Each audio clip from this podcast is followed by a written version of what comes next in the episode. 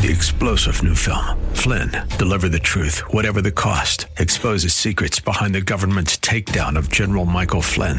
Flynn knew what the intel world had been up to. He ordered the first audit of the use of contractors. This set off alarm bells. He told the truth. He was the most dangerous person for Donald Trump to hire. They had to get rid of Flynn. Flynn, Deliver the Truth, Whatever the Cost. Available now. Watch it today. Go to Salem Now dot com. Salem Now dot com.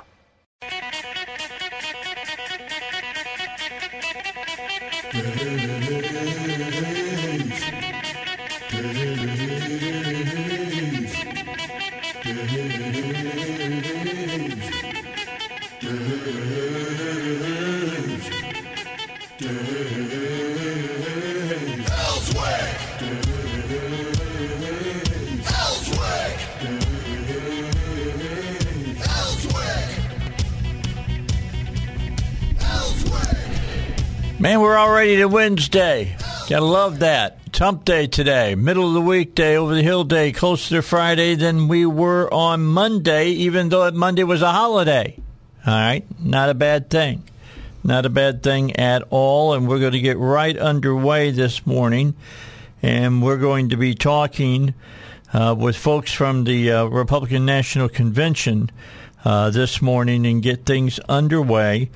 And, uh, and and talk about what's going on in this w- weird world uh, that we live in now.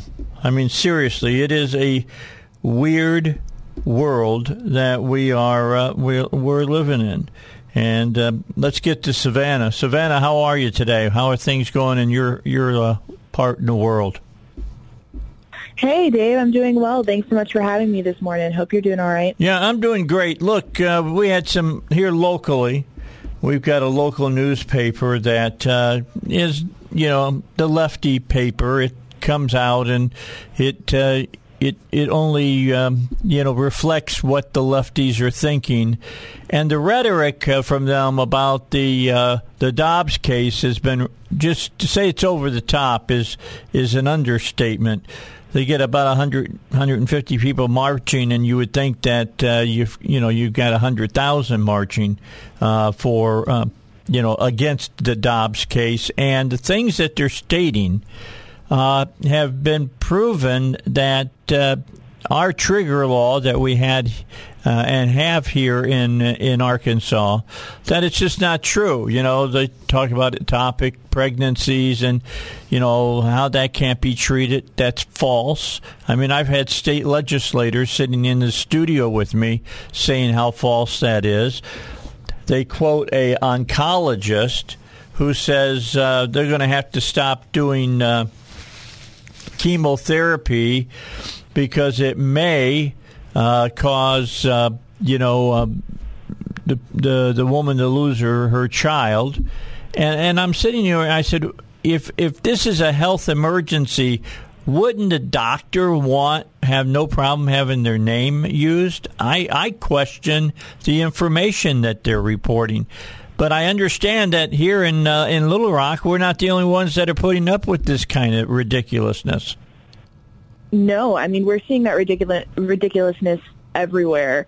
Um, Democrats are, are really loving to cite these false narratives that abortions, uh, now that Roe v. Wade has been overturned, that abortions for uh, that abortions qualify for ectopic pregnancies or for miscarriages, and that's just simply not the case. Um, I think it goes to show that they're losing th- the narrative here, um, that they're trying to fearmonger the masses, and that they are are doing it in a way that is just disingenuous.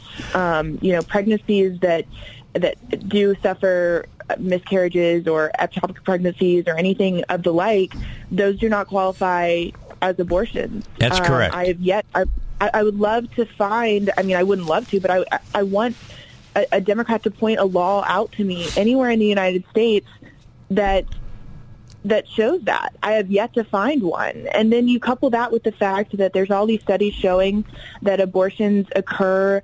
Um, you know, why people's reasoning for why they get an abortion, and the reasons are, are ninety-five percent of the time have nothing to do with these medical issues that they're citing. So there's just no, um, there's no, there's no middle ground here. It's just the Democrats trying to fearmonger, and it, it, it really is disingenuous because it really will put lives at risk.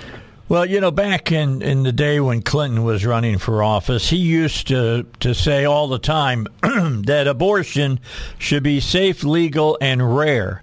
The whole rare thing, that whole argument is out of their lexicon now. Oh, yeah. I mean, well, you see it now. You talked about the, you know, one hundred fifty people marching. They've got people out there with signs saying, I had an abortion, I'm proud, I want to talk about it. And, you know, that that's not safe, legal, and rare. It, it, you wanting to talk about something all the time, something, you know, as as tragic and sad as that situation is, that's not, that doesn't qualify as safe, safe, legal, and rare. You know, the Democrats want to have abortion up until the point of birth, partial birth, birth abortion. We've seen it from Democrats throughout the country, um, and they they are no longer the party of safe, legal, safe, legal, and rare. They want abortion on demand. They they they have no in between here. Yeah, and, and the other thing. Have you heard this whole thing about chemotherapy can call, cause miscarriage? Yeah, I have heard that. And I, I, you know, I'm not a medical doctor, uh, so I, I don't know.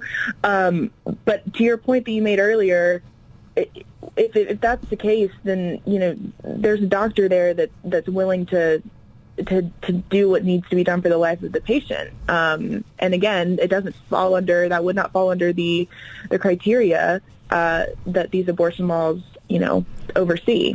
Yeah, it's it's it's it's really it's just blowing my mind watching this happen and what's going on, because it's as if the left, well, they do this typically. They take their brain out uh, in the morning and put it in a jar and leave it in a, and leave it there throughout the day when they go do things. Um, I'm, I'm looking at some information here. Uh, Biden has refused to name any limits on abortion that he supports, despite having acknowledged that abortion kills a child. Yeah, yeah. Uh, I, I don't understand um, his faith uh, and how he can have it in conjunction with his views on abortion um, and the rest of his administration. Uh, recently, last week, their administration had a website that includes a section for people fifteen and younger on how to bypass parents. Um, wow. For these abortions. I mean, it's just, it, it goes back to the, what we saw in Virginia in twenty twenty-one, where we had Terry McAuliffe, the Democrat candidate, saying, I don't think parents should have a say in children's education. Well, it's very clear that, you know, the Biden administration doesn't think parents should have a say in their children's health uh, when it comes to this kind of stuff and, and their, their lives. I mean, this is a life, literally a life or death decision, and they're trying to bypass the parents. And I, I mean, I think we'll see it this fall come to, come to full circle with, with parents and, and voters just telling the Democrats, you know, get, get out of this. Um, stop trying to, to babysit our children. You're well, the government. You got Buttigieg, who refused even to condemn things like in Maryland, this law that they're talking about where you can kill a, a child up to its one year old and nobody be held, uh, uh, you know, responsible for it. In California, it's one week is a piece of legislation that's floating out there. And Buttigieg doesn't even talk about this stuff. Yeah, I mean, every time someone in his administration is asked about abortion, they give no limits that they would support. So to your point, it, it, it, we're far from the days of, of Clinton and the safe, legal, and rare. It's, it's let's brag about it. Let's talk about it. Let's have it on demand. And I want you to pay for it. Yeah, the left is uh, raising, you know, all kinds of unmitigated hell about how the parents didn't stop this shooter the other day. Well, you know, how about uh, we give parents some responsibility and, and and let them work with their kids? You're talking about this website that says, look, if you're a parent, we don't think your kids should even tell you if they're going to have a, an abortion. Does something not compute to you as well? Yeah, I mean, there's just no no logic there. And you really look at the tragedy of it is that this website is targeted for people fifteen and younger. I mean, that that is a, a monumental decision. And a fifteen-year-old or, you know, someone younger than that, if they're in that position, they need their parents. Uh, they need their parents to, to help guide them and, and to, to to talk about, you know, what an abortion actually means. And and the fact that the government and the Biden administration, literally the website, it directs them to Abortion Finder, I mean, that's just, it, it's abhorrent. Well, I I agree. And the Democrat Party has has become the most extreme party uh ever known dealing with abortion, when it's up until the moment of birth, and in some cases in the Democrat Party they want it after birth. You know, if if a, if a child is born, I mean, it just follows. If you follow the logic, I mean, Francis Schaeffer said this, if you follow the logic, if you think it's all right to kill a child just before it's born, it only makes sense that you would not want to protect the child after it's born. Yeah. I mean, they they no longer want to protect the child. Uh, they no longer want to, I mean, protect children. They the the Biden administration is just is out of the realm of, of normalcy here. I appreciate you, Susanna. Thanks, uh, or Savannah. Thanks so much for joining us here on the Dave Elswick Show early in the morning. I know that you're in high demand right now, so I'll let you get ready for your next interview. And thanks so much for being part of our show today. Oh, thanks for having me. I always have time for you, Dave. All right. Thank you. Take good, take good care. We'll talk to you later. Yeah, this, this is the stuff that's just incredible to me, and especially I read Max Brantley sometimes. I get I get his tweets, and I, I, I watch the ignorant stuff he says, and it just amazes me. I mean, amazes me when they, they say this whole thing about chemotherapy. They have no basis for what they're saying. None. They, they they say they have a source. What's your source on this? If it's a doctor, the doctor should be willing to go out. I'll make a I'll make a call. See, there's a doctor I'm going to call right now. See if he'll come on and and and verify it. This may be something that has been out there for a long time, that chemotherapy is dangerous when a woman is pregnant. There's nothing in the law, the trigger, trigger law, that would find the doctor guilty of anything, uh, especially abortion. Uh, in this situation. We got more to talk about. It's Dave Elswick Show. Don't forget about David Lucas. David Lucas wants you not to forget that he'll teach you all about gold and silver. Should have about fifteen percent gold and silver sitting out in your nest egg. You're, uh, you're, you want to protect that nest egg here from the ravages of inflation. You want to protect that nest egg if a recession comes up. Uh, to do that, you should probably have about fifteen percent precious metals uh, in your uh, nest egg. But how do you go about buying them? How do you go about, uh, you know, making your way through that whole, uh, you know, mess? I, I looked at it as a, I have enough with stocks and bonds and dealing with things and keeping up with the percentages. I I'd, I have very little knowledge about silver and gold. Uh, if you call five oh one, two two two, three three one five, you don't have to be as ignorant as I am. Uh, they'll teach you all about it. They work with one of the only regulated and licensed national wholesalers in the country, so you get direct prices uh, from a dealer that you can trust. So call David Lucas Financial. Say, hey, teach me about silver and gold. Uh, five oh one, two two two, three three one five. Investment advisory services are offered through David Lucas Financial, an Arkansas registered investment advisor. All right, so I uh, I sent out my uh, text. I'll hopefully get an answer back. Uh, I, I sent a text to Greg uh, Bledsoe. Uh, he's an emergency room doctor, and uh, he's worked with the Uh, The, the health department here in in, in uh, Arkansas, asking him about these uh, statements about, you know, if you're a, a, a cancer an oncologist doctor, a cancer doctor, and uh, you, you have a, a pregnant woman that's on uh, chemotherapy, if uh, she has a miscarriage, that somehow the trigger law here in the state on uh, abortion Uh, would find them guilty of causing an abortion. It's a miscarriage. There's a difference between, look, there's a difference between a miscarriage and abortion. Big difference. I, I read a lady the other night uh, saying, oh, we got to have uh, abortion on demand. My daughter's in college right now. What happens if she gets pregnant? She'll be another dropout. And I'm thinking to myself, there's a whole lot of things that this woman can do. Uh, even if she gets pregnant, there's enough things out there to help her that she continue, she can continue uh, to go to college and uh, and and finish her degree or, or whatnot. Uh, the family can help maybe pick up a little of the slack as well. Uh, it, it's it's these kinds of just wide open arguments like this that the left is throwing out. They're they're they're doing the spaghetti defense right now. That is what they're doing. They're throwing everything against the wall like you do spaghetti to see if it's done. You throw it all against the wall, and then whatever sticks is finished. You know, that... I don't know why I even get into this, for the simple reason the left don't care about facts anyway.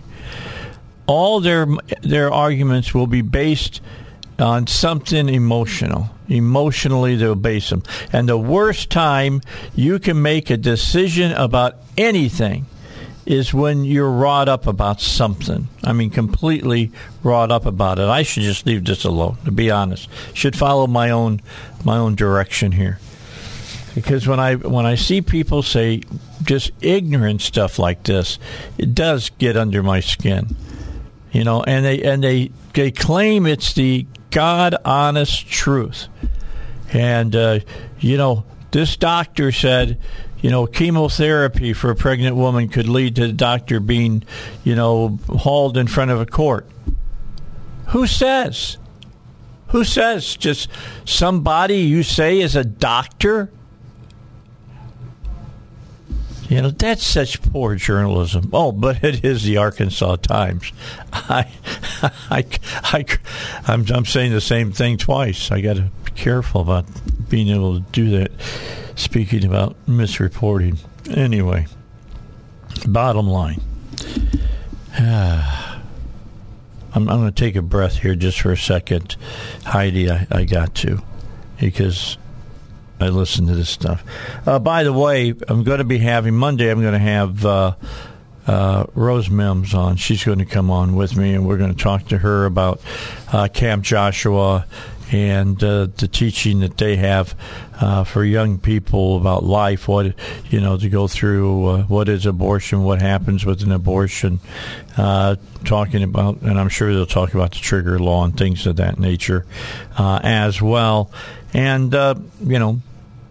Real facts and things of that nature, which are good things to sit down and and uh, and talk about uh, as far as this goes.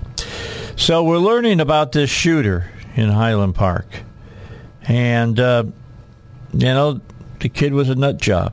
I mean, seriously, he was a nut job. How do we protect ourselves from nut jobs like this? You know, I, I'm. I'm more hardcore than probably a lot of people.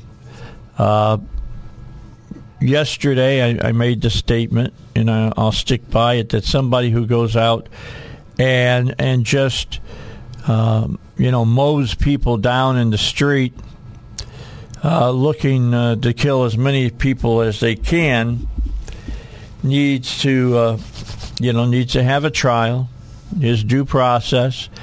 Evidence should be presented that they did it. Should be shown that they and they alone did it. And then um, after uh, the jury has heard all the stuff and they they uh, they give them a, a guilty verdict, uh, they should be uh, automatically given a death sentence. And then there should be at least one uh, time that they can take the, the the thing before another judge and say, "Hey, look, this wasn't a you know a." a Uh, a real uh, uh, straight court proceeding or something." If they want to, you know, want to challenge something, and they should be able to do that once, not for years, once. And the judge looks it over and uh, hears their arguments. If they have any merit, then you go from there. If they have no merit, uh, you know, they they should carry out the sentence. there there must be a sense in our country that if you do certain things, there is going to be a responsibility that you're going to pay. You're going to be held responsible. And when you wantonly, with, uh, you know, this guy took weeks to plan. He took uh, clothes uh, that he could dress up in after he did the shooting so he could appear like a woman, get out in the crowd, and, and, and get away without any problem whatsoever because he has facial tattoos and things of that nature. All of this uh, kind of hit all of that. I mean, this was well, this was premeditated. This was premeditated, cold-blooded murder. And he should pay the ultimate price. Now, if he can be proved, you know, that he's nuts, I mean, that he's he's got... Wait, I can't say nuts because people get upset when you say they're nuts. Um, let me just... Okay, so if he if he shows that he's mentally challenged as far as his sanity, uh, then he should be put into a hospital where he is kept for the rest of his life. Somewhere where he can't hurt himself and he can't hurt anybody else. Should he get out? Nope. I don't think he should get out.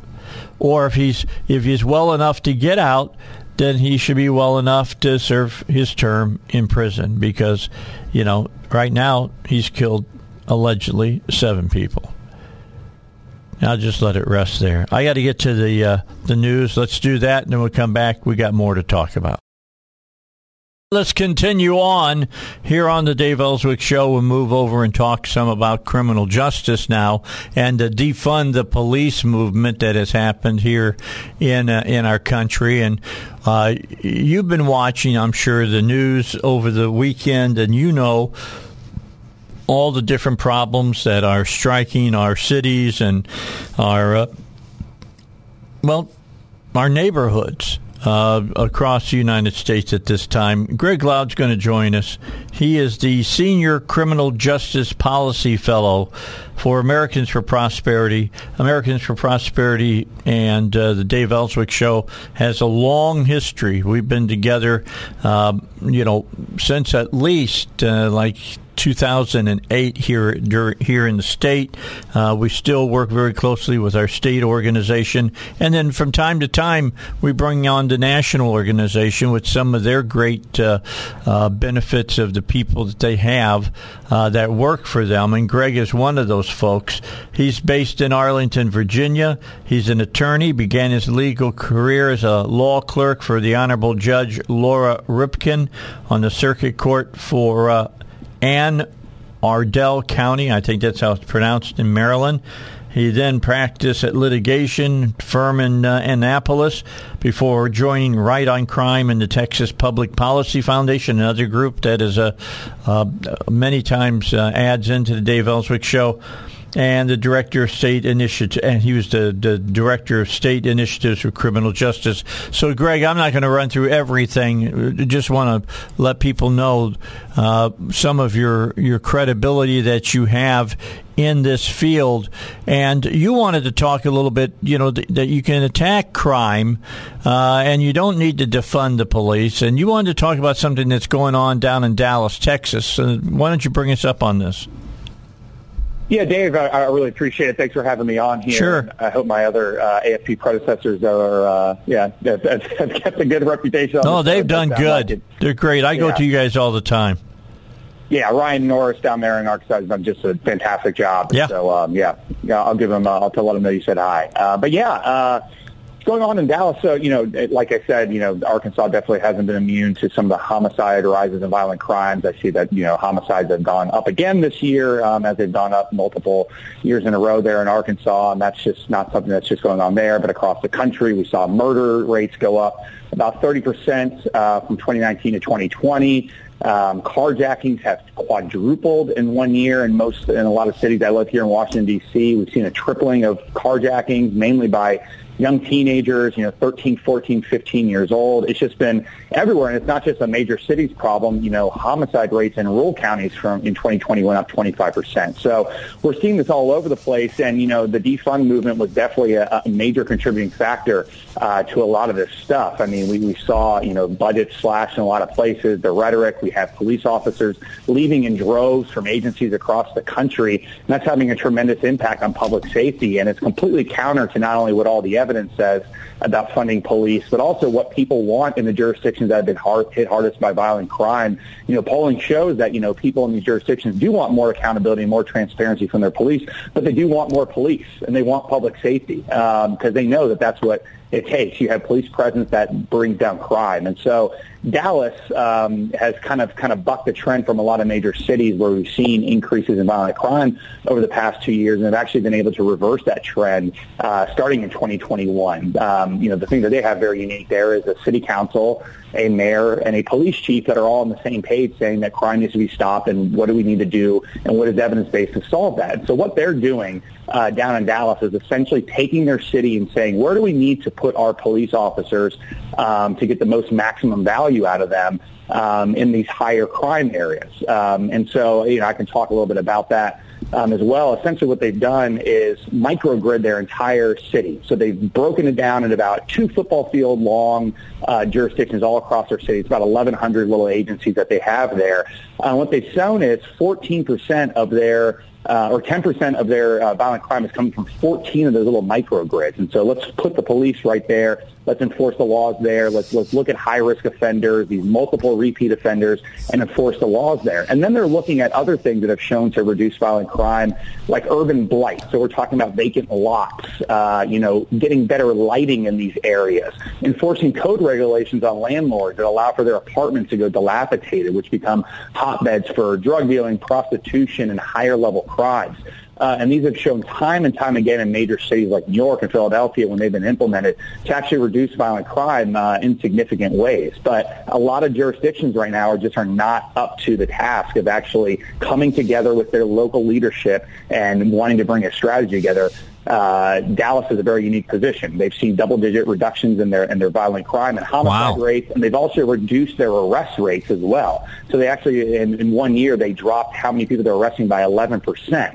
So what they're showing is let's not cast a huge net or round up a bunch of people, give criminal records that are unnecessary. Let's focus on the high repeat offenders in the worst parts of the town, start there, and then move on to, you know, social services programming, have this extended, uh, you know, public safety run uh, within the jurisdiction. So definitely a model for other, uh, for other cities to take a look at. Okay, so how do you work around uh, these politicians who, uh, you know, they want votes? And uh, this whole defund the police uh, movement has uh, gained some some actual ground, even though the people who pr- you know pursue it are the same people like Stacey Abrams, who's uh, you know a member of a group that pushes this stuff, but she spends a half a million dollars a year on her own personal safety.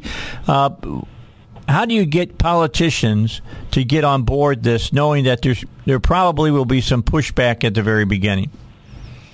Yeah, absolutely. Um, and, and like you said, I think a lot of, you know, advocacy groups have unfortunately tried to kind of push down this narrative that, you know, the violent crime isn't that big of a deal and, you know, homicide rates are worse than the nineties, so don't worry about it. I mean, it's just complete, um, you know, just, just, just crap. And so, um, you know, what you need is, is really just to hold individuals accountable. And we're kind of starting to see a little bit of a trend reversal um, on that. You know, you could really notice a lot of the rhetoric, even from uh, Democrat candidates from mayor and council um, across the country um, while primaries were going on. And obviously you had a recall election in San Francisco because of the dissatisfaction of the residents of a very progressive place like San Francisco to the quality of life that was going on there. You know, you're spending seven figures on a house and you, you can barely get out of your uh, your front door without being, um, you know, potentially a, a victim of crime. Uh, and so I think we are starting to see a little bit of a reversal here as more people get vocal and unfortunately more bodies uh, continue to pile up. I, I mean, I, again, I live here in D C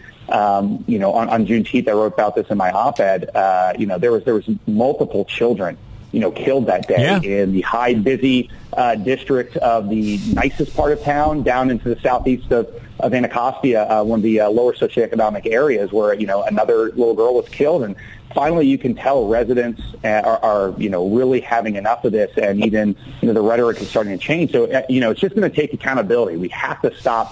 You know, we, we all we put so much focus on president and congressmen, and those are all important, but you really need to start focusing on these local elections, who your police chief is, who are you putting in city council, and who is your mayor. That is going to determine what your safety is in your neighborhood much more than whoever's sitting, you know, in, in, at the Oval Office in D C. So you, you tell you tell me, uh, you know, what what do we do when we have a mayor that doesn't, and, and we've got one of those mayors sitting here in, in Little Rock right now who says, I want to build a new park instead of of doing serious things to, to bring crime to heel uh, in, in the city. I mean, uh, do you just go out and find somebody you can run against him and then start pointing out the problems that the mayor has so that you can move him out of office and get somebody in that will, you know, put the policies in that you think will work the best? Yeah, no, I think that's certainly a part of it. And, you know, I'll, I'll give a, a plug to, for Americans for Prosperity. I, I think Ryan does a great job of education and getting, you know, grassroots activated and motivated. I think we do a terrific job of, you know, finding lawmakers and having citizens hold their feet to the fire. And so I, I think it's a good first step to go to our website and, and reach out to Ryan and see how you can get involved um, with America's Prosperity to try to start holding local leaders accountable, because that's what it's going to take. They need to know that this is the most important, serious topic um, that is going to impact potentially their reelection bids, and that public safety is number one. Uh, and these are the things that we need to see. You should be asking, what is this crime strategy plan? What are we doing about vacant lots? What are we doing about teenagers that are carjacking and joyriding around the city? Um, what are we doing about quality of life things? What are we doing about dilapidated uh, apartments? Why is the lighting so terrible in these areas where we see murders and carjackings continue to happen on the same, you know, corners? Why are they able to drug deal in front of people's houses that are just trying to go to work and live their life? You know, start asking these questions. Be that squeaky wheel. Um, that is the only way that you're going to get local politics to be influenced, because it is such a insider's club, particularly when you get down to that level. Um, citizens just have to start speaking up, and they haven't for quite a while. And maybe one of the good things that we do see from, um, you know, some of this rise in violent crime, that it forces, you know, leadership uh, in these cities to actually finally start to act. But I just haven't seen a lot of places yet, and it's been uh, incredibly disappointing. I mean, we're in year three now of homicide rates and violent crime rates going up across the country, um, and you still see a lot of inaction from leadership. So it's going to be a long slog, uh, but it starts with citizens. It starts with the residents. It starts with the people that are impacted the most by violent crime to speak up and say this is unacceptable. Greg Loud is our uh, guest. We're going to continue to hold on to him and talk to him a little bit more uh, when we get back. Got to get our final break here in for this hour. By the way, I, was, I wanted to ask, did, did a lot of this thinking that we're talking about right now in Dallas start after they had that major shooting in their city? Yeah, it, it was definitely a part of it. Um, another part of it was when Chief Eddie Garcia, their, their new police chief, came um, over there, I believe, in the later end of twenty twenty from San Jose. He had a great reputation of building community trust and also really Um, having evidence-based strategies to fight violent crime, and I think he's been a terrific uh, leader there. Uh, their mayor, Eric Johnson, has been a you know terrific leader. We're talking about you know a, a Democrat-run city too, you know. So this isn't something where you have some Republican stronghold or, or anything else like that. This is showing that it could happen in you know very blue cities just like Dallas. So that was that was the nexus of it a lot, um, and a lot of what they've done too is been shown historically uh, in other places. You know, Boston did something like this called Focus Deterrence, where they focused on these places. Oakland saw their homicide rate go down by fifty percent when they implemented these strategies starting in twenty twelve. And so this has shown success in major urban jurisdictions. We have the blueprint.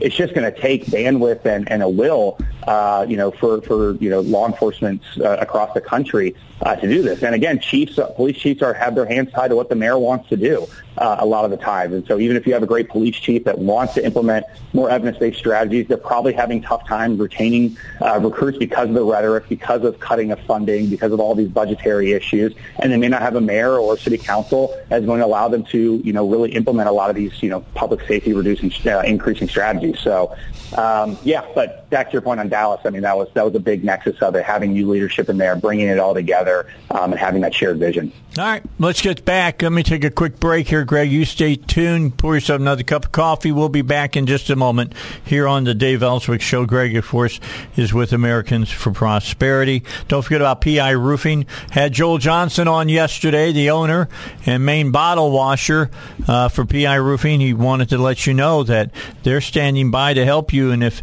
your roof has been denied uh, after the hailstorm we had a few uh, weeks back, uh, if you'll give them a call, they'll come back out and uh, re-inspect your roof and get it in front of your insurance company again uh, to try to get that, that kind of work done. Uh, don't forget also that uh, if you look up at your roof and the people who did it, it looks a little maybe shabby, or it doesn't, you know, something just doesn't seem right to you. Uh, small charge from P I Roofing. They'll come out, take a look at the roof, and tell you uh, what they missed and what needs to be done to make it uh, come up to code. Uh, that's P I Roofing. Just call them five oh one, seven oh seven, three five five one. five oh one, seven oh seven, three five five one. All right, five oh one, seven oh seven, three five five one, or visit them online, p i roofing dot com. All right, back with you, Dave Elswick Show. Don't forget about our friends at Hillcrest Designer Jewelry. Eric Coleman, ready to uh, serve you. If you need a repair, he can do it. If you uh, just want to look through and peruse through his shop, he's got plenty of uh, of uh, really beautiful jewelry for you to choose from. Uh, if you want something specific, you want something that's designed, a custom piece, he can do that for you as well. If you're looking for wedding rings or engagement ring sets, uh, he's the best guy to go to here in the city because he's going to save you money. I mean, he's got just a whole lot of diamonds that are loose diamonds, and you can look at them. You can, maybe there's something you need to you need to cut a certain way, a pear shape, or you know, things of that nature, and you want to put into uh, a setting for yourself. Uh, talk to uh, to uh, Eric. He can do that. He can also, of course, help you out with those engagement rings as well. And and you asked ask the lady you're getting married to, what is she looking for in an engagement ring? She'll tell you. And uh, then you take that to Eric and let him take that information and and work it into the design for that ring. He's got a uh, computer set up where he can feed all of that into the computer, and it will design a ring uh, under those specifications and will say her name when she sees that ring. He can make the, you know, the the wax impression, the whole nine yards right there in his office. Uh, he does it all. He does it all. You got jewelry that your mother left you, or uh, somebody in the family left you, you can take it into uh, to Eric, and he'll appraise it for you. You can either take the cash, or you can turn around and uh, uh, use that money and get a little extra and be able to uh, buy some of the materials that uh, that Eric has at Hillcrest Designer Jewelry. Just stop by and visit him, three thousand Cavanaugh Boulevard in Suite E. He's open Monday through Saturday, ten a.m. to six p.m. Call him five oh one, two four six, three six five five if you need to set up a time uh, to visit with him. Our, our guest, Greg Loud, is with us. Uh, he uh, works for Americans for Prosperity. He is the Senior Criminal Justice Policy Fellow for Americans for Prosperity. Uh, we've been talking about an op-ed he, that, that he has just written, and he was talking about Dallas and what is going on in Dallas and how uh, they are cutting back on uh, on crime. You know, he debunks this whole defund the police movement. Uh, it's called Violent Crime Reduction Plan in Dallas, and it's doing just that. It's reducing crime. How do you get it started in your own city, uh, Greg? I mean, that's the big question. How do you do it? If how do you how do you make the the people at the top listen to what you're telling them? Yeah, um, it's it's a great question because um, I feel like this should be being implemented across the country, and you know things like this are, are not um, coming through. I mean, some of it's financial, obviously, but you know there, there's going to be money with investments and strategies to you know clean up you know vacant lots and, and lighting and, and code enforcement on apartment buildings and um, you know the utilization of police and get the plan. So there, there are some financial impediments, but those are pretty small. Uh, compared to just needing that will and, like I talked about uh, prior to the break, just kind of that vision amongst, you know, all three of the city council, the chief, and the mayor to come together and, and figure out what they want to do, um, you know, together to kind of combat violent crime. And, and so, in a lot of jurisdictions, I just don't think you have that will or that shared vision amongst city council. Again, I'll bring up I live in Washington, D C We've had multiple council council people, um, you know, kind of almost say that, you know, violent crime's a part of kind of like doing business and, Uh, gentrifying neighborhoods, you're you're just going to run into it. And I just find that rhetoric just absolutely unacceptable. And if you're even starting there where we can't share a vision that this is unacceptable, what's going on, and we have to actually, you know, stop this and, and arrest people and enforce this and prevent violent crime, um, I, I think you're you're really already, you know, starting off on the wrong foot and probably not going to be able to get to plan and strategy and implementation. So that's a major part of it. The other things that we've seen are, are recruitment, and it gets back to defunding. I mean, we're seeing law enforcement leave in droves from the police force. Um, you know, you, you're underpaid, you're under, uh, you know, uh, you know, people are c- coming at you and then yelling rhetoric at you and then saying how, you know, horrible you are and, and all this stuff. And you're underappreciated within the community. You're not getting the tools to succeed, like doing things like this. And it's hindering um, your relationships with, with um, you know, the community. And so it's made their jobs a lot more difficult. And so when you have low morale, you may not have a shared vision. Um, and, and you're already talking about potentially cutting funding, it's really hard to implement strategies like this. So, again, it comes from the people. If the people demand this type of stuff and start questioning it and making phone calls to their police chief or their mayor or the city council saying that this is working in Dallas, why aren't we doing this in Little Rock? You know, murders are up again in twenty twenty-two uh, by a significant margin. I think already year to date, they're up like thirty, thirty-six percent from the previous year. What is going on? What is the strategy uh, that we need to take? And, again, it just all starts with the grassroots and demanding better accountability from your leadership. Greg, thanks for being with us today. If somebody wants to get a copy of that op-ed, where can they go? Yeah, if they just, uh, you know, if you want to type in my name, Greg Loud, Loud is G L O D, um, and it was in the Washington Examiner. Uh, the name of it is uh, Violent Crime Spike Illustrates Need for More Reform, uh, Not Less. And that's also pinned to my Twitter, which is just at uh, Greg Loud. So you can find it both ways uh, there. Uh, really would love for you all to read it. And please, if you have any questions or anything like that, uh, please feel free to reach out on Twitter or to my, my email or, or whatever else. It's at It's uh, G G L O D at A F P H Q dot org. And so please feel free to reach out to me if you have any uh, uh, questions about this, uh, any other evidence or data, or saying, hey, our city would potentially do this. You know, myself, Ryan, our team, and A F P Arkansas would be lovely, you know, happy to help out and uh, talk to you a, a little bit more about this or even how to get involved um, and, and speaking with your, with your local leadership. All right, Greg, thank you very much. We'll have you up in the near future again, and I'll put this up on my Facebook later today for my listeners. Thank you very much, and have a great day. And thanks for being part of the Dave Elswick Show today. Greg Loud, Americans for Prosperity, here on the Dave Elswick Show. Congressman Hill, Congressman Westerman, in the next hour as we continue on the Dave Elswick Show.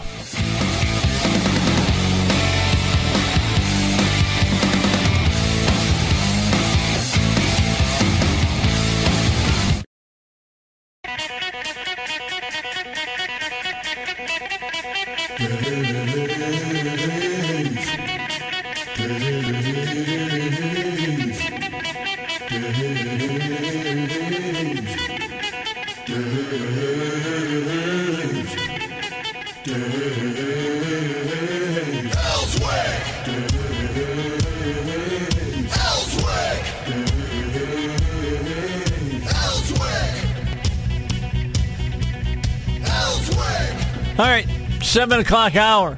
Good to have you along for the ride today.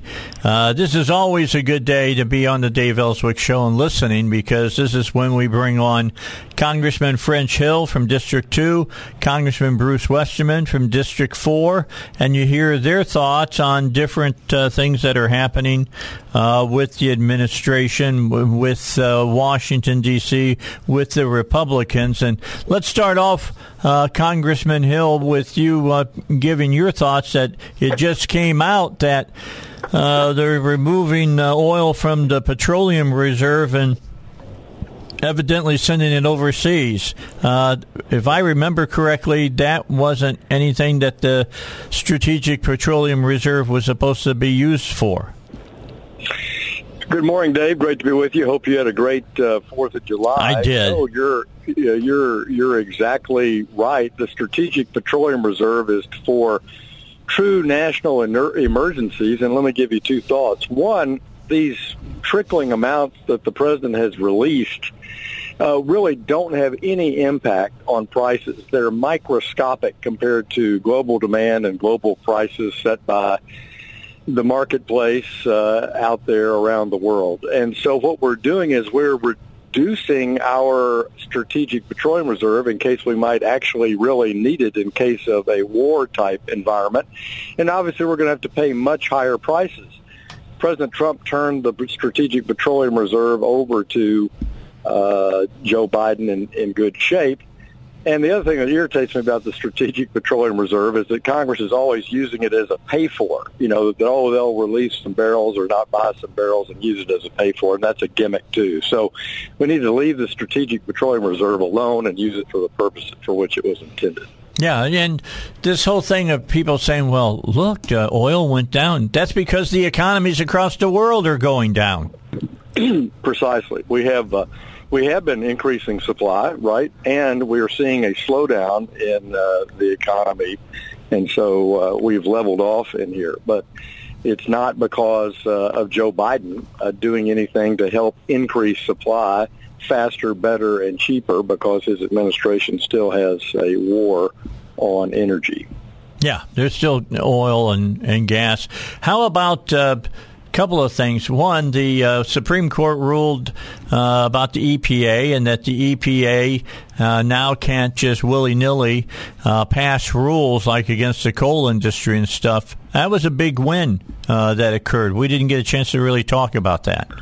No, Dave, I think it was bigger than it even was publicized. Over the seven years you and I have spent together talking uh, as frequently as possible, I have frequently told you one of the biggest detriments to freedom in our society and Congress being able to control the government and offer alternatives is to repeal the Chevron decision at the Supreme Court. Scalia, former justice, said it was the worst thing that ever happened while he was on the court. The Chevron decision basically meant from the nineteen eighties that if a regulatory agency said something was true, it was basically true. Yeah. If a regulatory agency proposed a rule, they had deference that what they were proposing was correct. And so this decision last week was huge. So the top line headline was, gosh, the Uh, E P A can't regulate carbon uh, under its pollution standards. It's a stretch of the law. True. Good news. But the bigger news is that you have to have an overriding uh, regulatory and, you know, congressional approval for one of these independent agencies. And that's the big change. That's what I'm excited about. Yeah. What? Let me ask this. Is, is there a, a change beginning within Congress? And I guess this might pick up steam if you guys actually do take over the House and the Senate. And that being that maybe the Congress is ready to make decisions about these rules instead of just, you know, saying to the E P A, okay, here, you guys uh, you guys tell us what needs to be done and then do it. Right. Well, that's what we try to do, and Congress should write more specific uh, bills and not leave these broad bills and turn it over to the independent regulatory agencies for the whim of back and forth between different administrations. So I agree with that point. But this is also a new barrier the independent regulatory agencies have to jump over, which is going to be much higher and much easier for Congress to police and for the courts to police, that they are exceeding their power authorized by Congress. And so all around, I think this is a win for the economy. I think it's a win for liberty in our country, and I think it's a win for Congress's oversight of the executive. Uh, I sent you a story uh, through Dan, and uh, I told him that I wanted to ask you about it. It was uh, titled, Plans for New Semiconductor Factories Across America Hit Major Roadblock.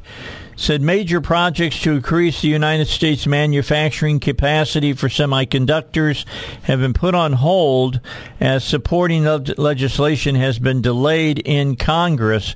Many Asian economies implemented uh, harsh lockdown measures in response to COVID, creating bottlenecks in the global semiconductor supply chain. We know all about that. We've talked about it. Yep.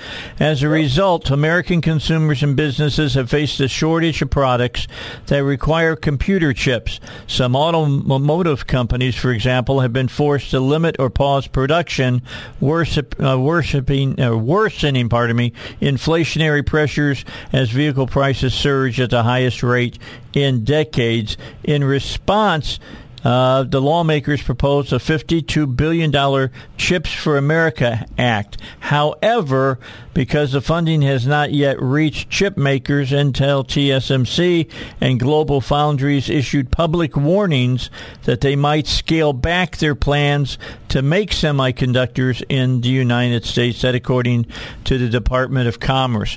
What's going on with the money? I mean, uh, sounds like, to me, that's a place where the money should be flowing pretty doggone quick.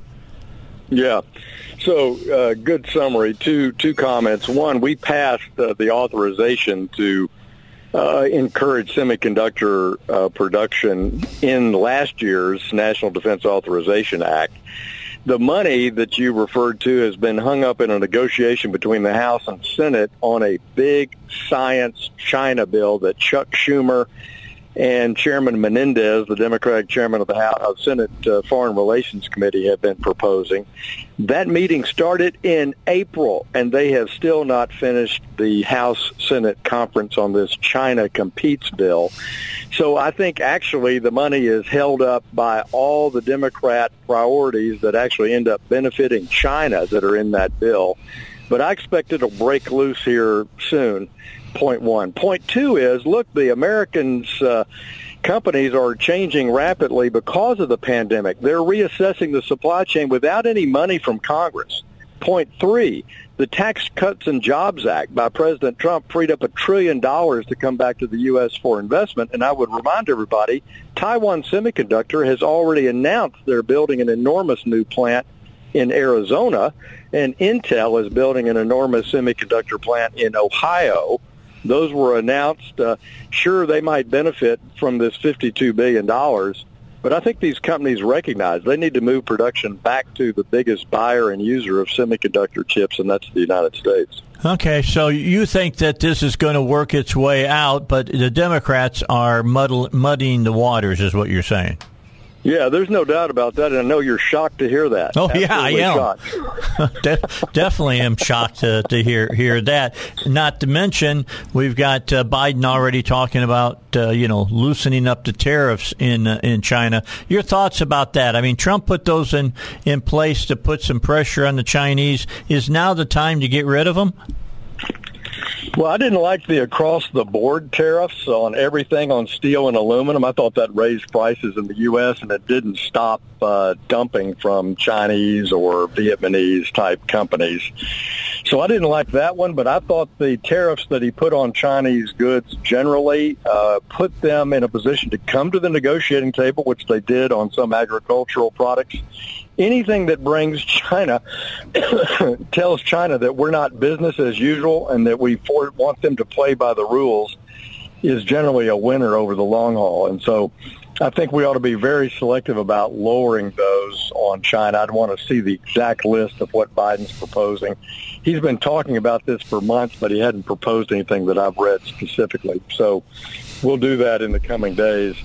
But pressure on China should be the name of the game for this administration. And Biden's administration has generally kept up that pressure on China that President Trump started. So let's make sure that we can continue to do that. All right, our guest, uh, of course, Congressman French Hill, District two. He'll continue being with us here when we come back. We got to get a break in. Let's do that, and then um, more uh, with the Congressman on the Dave Elswick Show. Don't forget about I C U protection. Uh, Billy Mack wants you to give them a call. I was talking to someone yesterday, uh, said that Billy Mack had come out to uh, their business and their and then uh, talked to them about their house, and they were just thrilled with what the uh, information Billy and Mack had brought. Uh, they beat all the other companies price-wise, and then offered a whole lot more uh, to back up than what these companies offered as well. That's what I found out when I had Billy Mack out to my house. Uh, I got uh, the the system, uh, security system that I wanted at a price that was cheaper than the others, and uh, that's the way to do it. Know that you'll never be paying for the hardware. Uh, you'll just pay for the service. That's all you pay for. You pay for the service. If you'll give him a call, five oh one, two oh five, one three three three, he will help you with uh, making the decisions you need to have the right door and window sensors, cameras, all the things you want for the security of your home or your business. That's I C U Protection, five oh one, two oh five, one three three three. You call Billy today and tell him I told you to talk to you. Take The Answer with you anywhere with our free mobile app, ten eleven F M the answer dot com, Amazon Alexa, iHeart, or radio dot com. Breaking news and stimulating talk. one oh one point one F M, The Answer. All right, back with you. Uh, again, our guest this half hour is Congressman French Hill from uh, Washington, D C, District two Congressman, talking to him about what's happening uh, in Washington. We've already covered two big uh, stories that I wanted to touch base on. The uh, other story I really wanted to touch base was this new Monmouth poll uh, that's out there. I mean, I'm seeing numbers I've never seen before. Uh, Congressman, and you know I've been following this for, you know, many, many, fifty years I've been involved in all of this stuff, and ninety percent of those polls said the country's going in the wrong direction. ninety. Have you ever heard that number before when you talk in polling? No. I mean, it's overwhelming, and people are concerned about economic issues, and the president is telling us that the economy is fine other than Vladimir Putin. And it's just a complete disconnect between Biden's policies and what's happened in the economy. Uh, we were recovering in a V-shaped recovery with rapid job growth, uh, jobs, more jobs than people ever out of work, back to full employment, uh, and we are now, you know, mired in what could be a, a recession after we see the second quarter growth uh, being flat or negative, and uh, inflation like we haven't seen in forty years. So classic stagflation.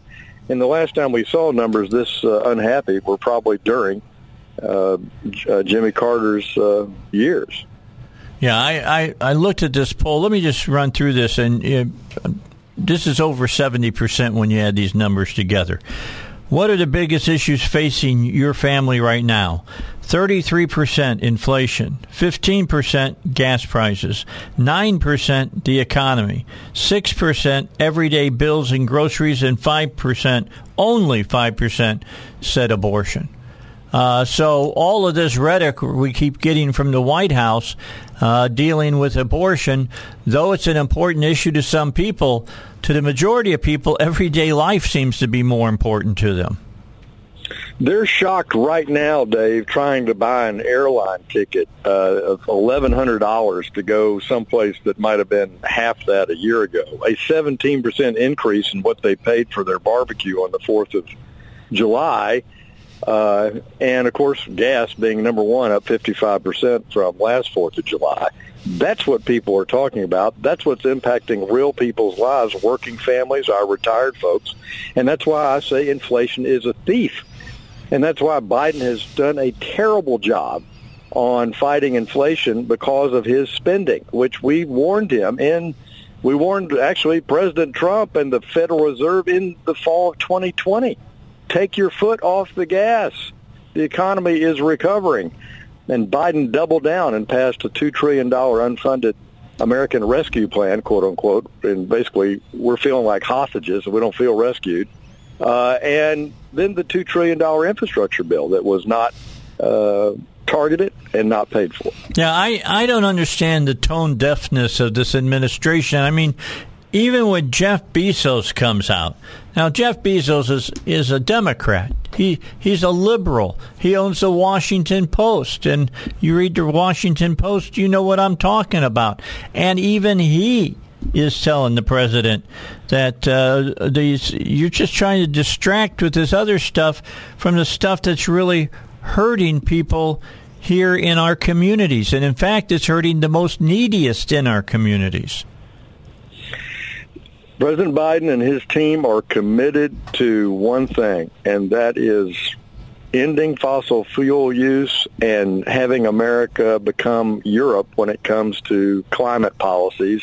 And, and, and this is an important and, and they've left off Russia, China, India completely off the responsibility hook for their continued massive use of coal as a fuel source. We're not exporting nuclear to them. We're not exporting liquefied natural gas to them. We're not encouraging them to move to natural gas.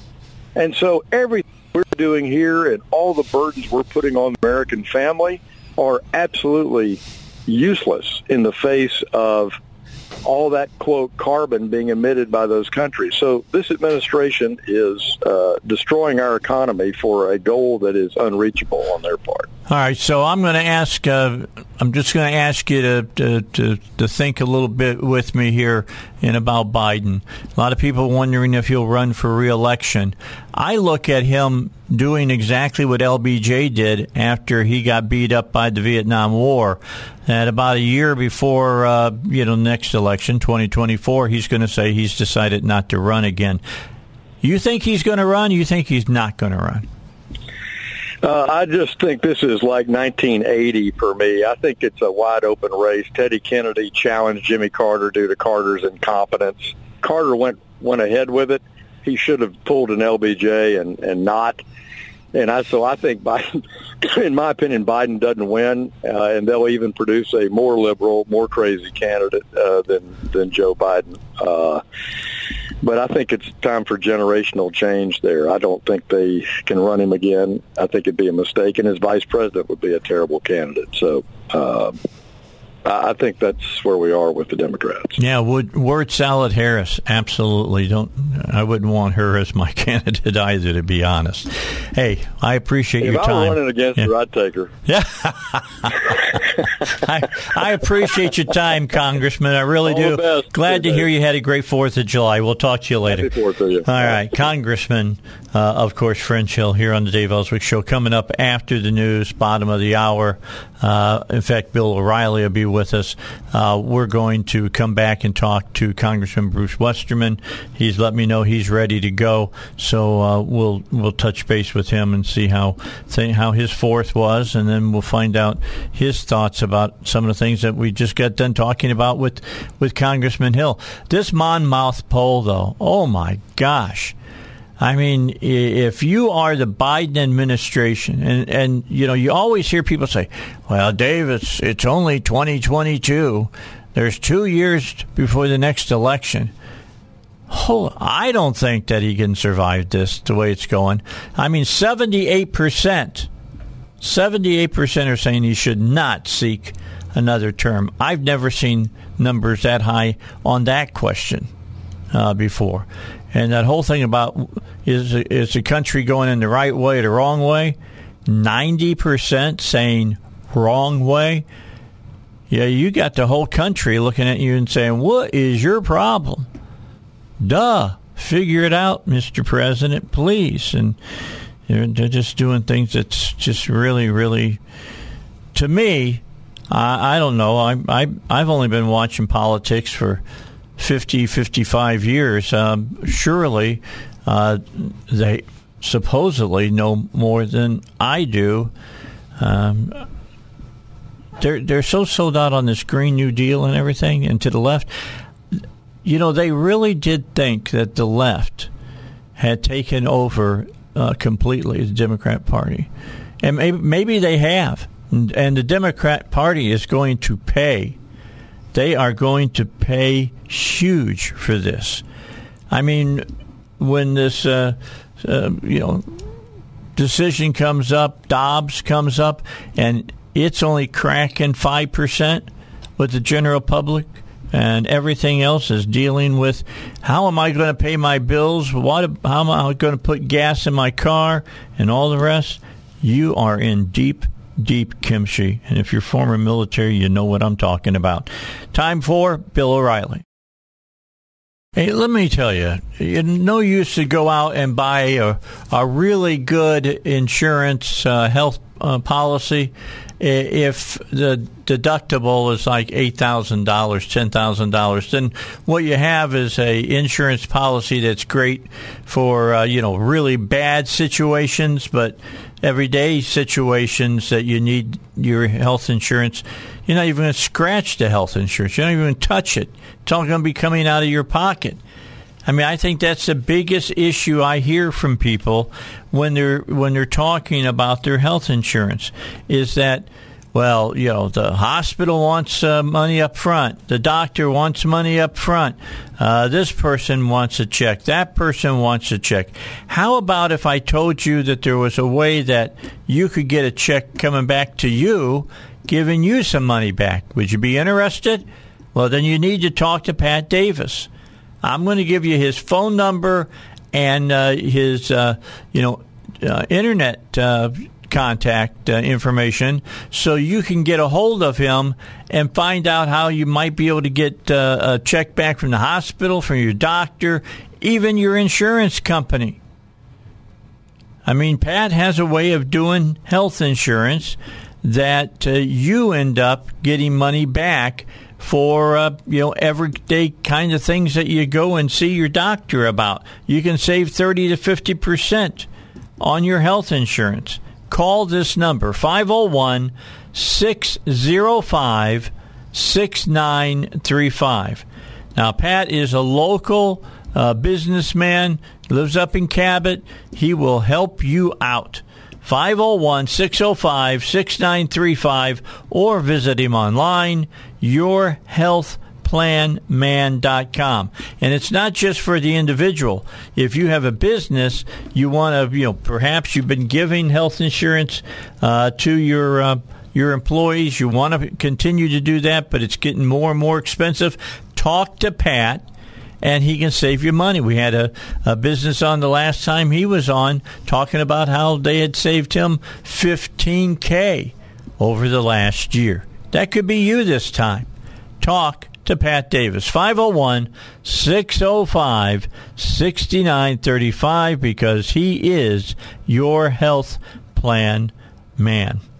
All right, joining us is uh, District four Congressman, of course, uh, that's Bruce Westerman. And, Bruce, I'm, I got to tell you, tomorrow we're going to do a, a nine o'clock segment about uh, uh, education uh, choice. And we have now had Florida. We have now had Arizona. Uh, I understand that there's uh, some other states now that are ready to do what you've been saying since twenty ten. Dude, you're like the guru. You you played you you piped the tune, and they they got in line, and now they're finding out what you were telling them back then is right. Well, it, it probably didn't happen quite that way, Dave. But I'm glad that positive things are happening, and that uh, we were able to work on some stuff back then to maybe uh, lay down a foundation and set a path forward so that good things can happen. But uh, there's obviously a lot of people that have been working on these issues, and a lot of people continue to work on them. Um, so uh, I'm I'm excited to hear you're having a so you're having a whole show on it. Yeah, yeah. We're going to do an hour on it tomorrow. Absolutely. I'm excited because I, I think we're going to join Arizona. We're going to join uh, uh, Florida and, and several other states that are looking at uh, letting the money follow the students. Yeah, well, I saw where Arkansas has got a lot of excess money right now. yeah, the, the governor just called a special session, you know, and I, I've been asking our, uh, our uh, uh, you know, uh, state legislators that all I ask with, is with this whole thing and maybe a recession hanging out there, that maybe we don't look at spending too much money, and especially, and and this is me talking, that I understand that our governor would like to run for president. Don't use the money we've got here in this state to, you know, paint your road in gold. You know what I'm saying? Yeah, and I think you have to be careful, too, because a lot of that money is obviously just federal money from the pandemic. It's one-time money. Flowed, flowed to the state. Yeah, I think uh, I think Arkansas's growth has been uh, was was on the right track before the pandemic, but I think all the, the federal influx of money probably uh, clouded the picture. Uh, I'm not sure anybody knows exactly how much of that is from federal spending and how much of it is from the uh, the economic growth in the state. But I think I told you the story about a state senator from California that wants to take their newly found budget surplus and buy water rights from farmers. Yeah. Uh, you know, the, California was nowhere close to even thinking about being able to uh, have a budget surplus until the pandemic came along, and um, Nancy Pelosi was able to direct all that COVID money back to California, and now they're sitting there with a big budget surplus, which is dangerous because they come up with these great ideas like buying water rights from farmers and taking more ag land out of production.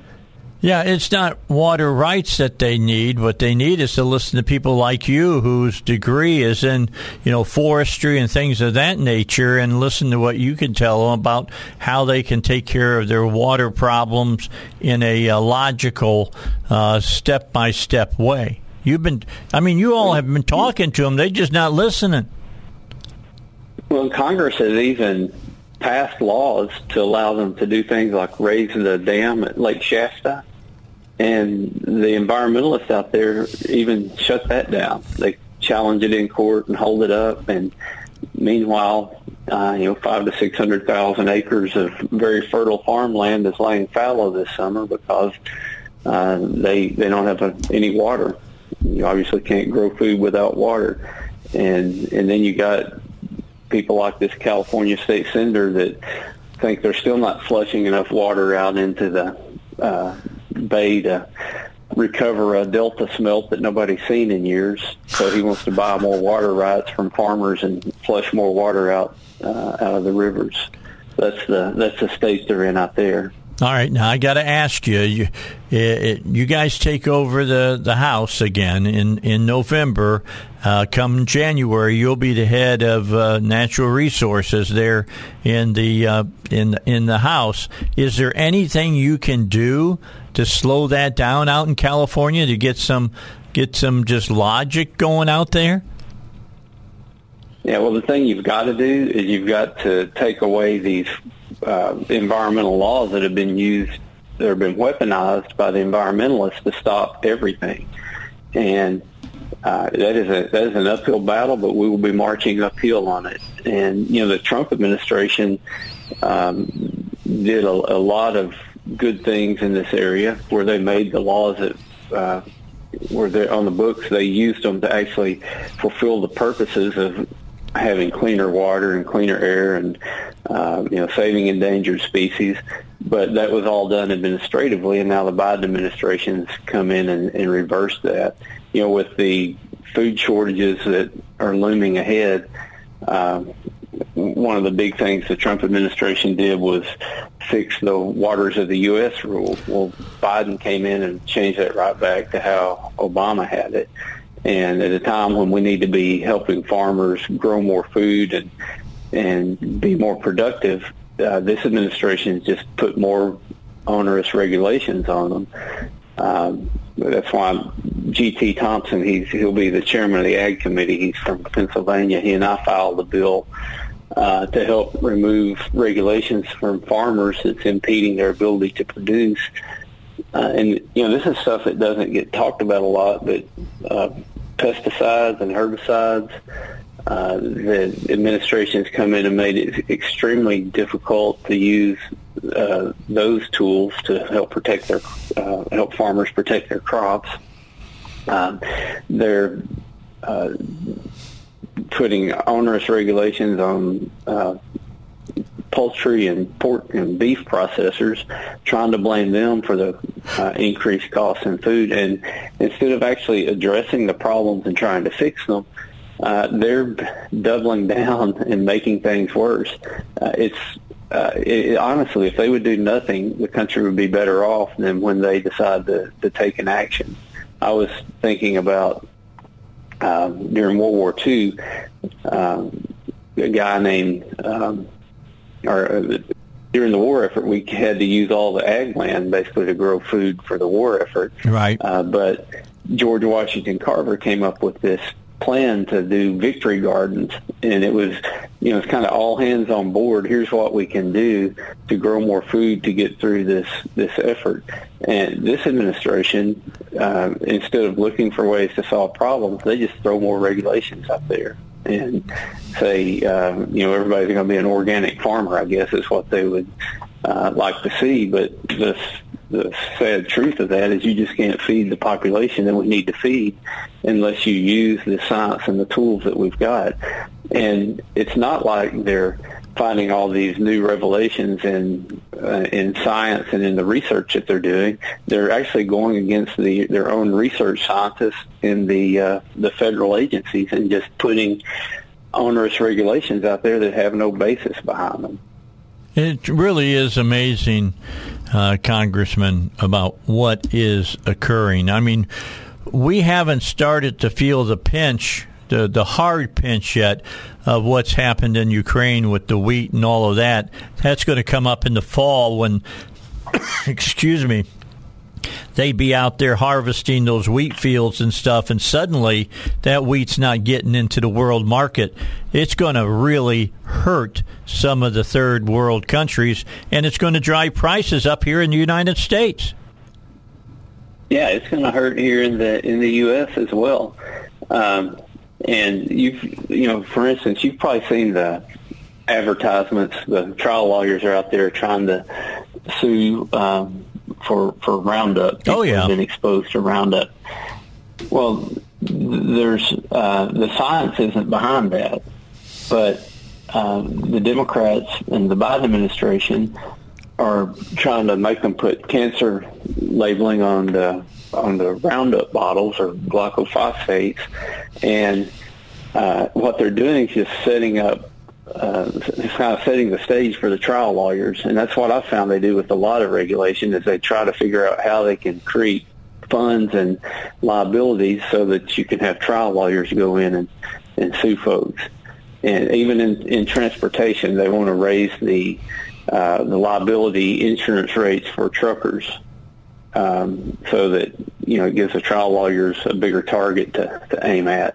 And if you look at the the underlying motivation of a lot of their their legislation and their actions, that's where you come back to. It's incredible. It really is. Uh, that's, you know, that's the butter toasting the bread. You know what I'm saying? That's exactly oh, what's yeah. going because what they what they do is, and for our listeners, what happens is, and then the trial lawyers donate to the to the, the Democrats in overwhelming uh, dollars to help uh, you know get them reelected, and it's just a vicious circle at that point. All right, we're going to come back talk further to the uh, the congressman uh, in just a moment. We got to get one final break in. So uh, Bruce, if you if you'll just uh, sit there for a minute, we'll come back. Grab yourself another cup of coffee or whatever, and I'll be back with you here in just a second, and we'll talk about inflation and, and a few other things here on the Dave Elswick Show. Don't forget about East End Towing. They are there to help you if you find yourself sitting on the side of the road. Nobody wants to sit on the side of the road in the summertime. It's hot. Your car stopped. There's no air conditioning. You're burning up. You know, you want somebody to come out and get things taken care of ASAP. That's where East End Towing comes in. You call them direct, all right? Here's the number. I've been telling you for a long time now. You should have this number in your uh, your cell phone. So please put it in there. So all you got to do is, you know, hit it and, and get in contact with them. five oh one, eight eight eight eighty-eight forty-nine. One of the biggest fleets there in the state of Arkansas is East End Towing, uh, five oh one, eight eight eight, eight eight four nine. They understand private property tows. Uh, they know what they need to do for your ve- get your vehicle to where you want it to go to. Uh, they know what to do if your car is broken down or your S U V or your pickup and you're towing a, a boat or a camper. They can help you out with that as well. Uh, they're folks that belong to the Arkansas Tow and Recovery Board. They're licensed, insured tow operation, and every truck is permitted. That is East End Towing. five oh one, eight eight eight, eight eight four nine. All right, back for about six minutes here with uh, our congressman from District four. That's Bruce Westerman. Bruce, the the environmental groups never let up. They are always, always, always pushing for more things to happen. You got Greenpeace out there. You got the Sierra Club. Sierra Club used to be a great group. I used to do, uh, donate to them because they used to talk about buying land and, and, you know, protecting it and things of that nature. That's not the way they act now. Now they're just uh, uh, the the shrill voices on the on the fringe, always, you know, screaming about we need to end coal power, we need to block oil and gas project developments. Uh, they've argued for banks to divest from fossil fuel projects, which I personally think is going to be found illegal. But still, uh, you know, what they're doing is is causing things to get uh, tougher and tougher for us here in the United States. And it's tougher and tougher now in Europe. I mean, if, if we can't supply Europe with the natural gas, where are they supposed to get it from if we want them not to get it from Russia? Dave, you've opened up so many so many questions there and so many places to go. Sorry. But- uh, no, it's uh, it's stuff that needs to be talked about. Um, you know, when you talk about some of these fringe environmental groups, they uh, they're doing a lot more harm than they are good. And I'll give you a case in point. We filed a bill a couple of weeks ago called the Save Our Sequoias Act. We lost twenty percent of our giant sequoias to fire over the past two to three years. Uh, there's only thirty-seven thousand acres in the world where these things grow, and it's on the western slopes of the Sierra Nevadas. Um, it's the the forestry science behind what's happened there is pretty simple. It's the fact that they've excluded fire for over one hundred years, and uh, you've got ladder fuels that gets fire up into the crowns now. Well, we this is out in Kevin McCarthy's district. I went out with him, and we had a bipartisan trip there. Met with the, the researchers and all the uh, Forest Service, Park Service, uh, the Tule River Tribe, and the state of California, who are the who own these groves, and we came up with a bipartisan um, bill that is a great bill. It's endorsed by the Save the Redwoods League, who are people who really care about the redwoods. We even got the Uh, Uh, Environmental Defense Fund and the Nature Conservancy endorsed this legislation. Uh, but there's a, a group of people who have come out and written letters saying this is, uh, you know, this is bad. You know, they're trying to raise money off of it. They don't, they don't think we should do anything. And I guess they just want to sit back and watch the rest of these giant sequoias go up in flames. Uh, it, it, is shocking when you see how much vitriol they've got and how they just they want to do it one way and, and they have blinders on and don't care about uh, what happens to the uh, in this case to the most iconic trees on the planet. Um, but if if something doesn't change, if they keep going down the same path they're going, then uh, we're going to lose these trees, and we're losing the. You know, some of the largest trees in the world, we've lost them over the past twenty years to wildfire, and fire should never kill these trees. Um, then you've got things like you were talking about the, the E S G and the, the bill that G T. Thompson and I filed on agriculture. It also addresses these um, financial rules that are hurting farmers, saying you got to do this, you know, carbon emissions calculations on, on farming activities. Uh, and they're going through the financial sector to limit funding to people who they say are doing things that are harming the environment by producing carbon. So uh, it's everywhere you turn, they've got their tentacles out trying to influence um, what happens in the world in a negative way. I, it, you, I just can't see a lot of benefit to these ideas that they're putting out there, and I don't understand why they keep putting out ideas that have no common sense to them and aren't going to do any good for society. And it makes you wonder if there's just malice involved, if there's some some reason they're wanting to harm our country and harm uh, harm our way of life. Well, I, I got to be honest with you, Congressman. I think that sooner or later, uh, if these people keep getting their way, we'll all be back in buckboards with horses pulling them. Uh, and, and they'll find something wrong with what the horses are doing as far as that's concerned. But we're out of time today. We'll get back together next week. We'll talk about this more because it's it's a subject that is, is just ripe for discru- uh, discussion. Hopefully you'll be in a position where you can make some changes coming up after the elections in November. We appreciate you, Congressman. Thanks for joining us today. Have a good one, Dave. All right. Bye-bye, bye-bye now. Congressman Bruce Westerman here on the Dave Elswick Show. Back with you at nine o'clock. Going to talk about the uh, money following the students. We'll talk a little bit about Florida. We'll talk a little bit about Arizona and what might we expect here in Arkansas.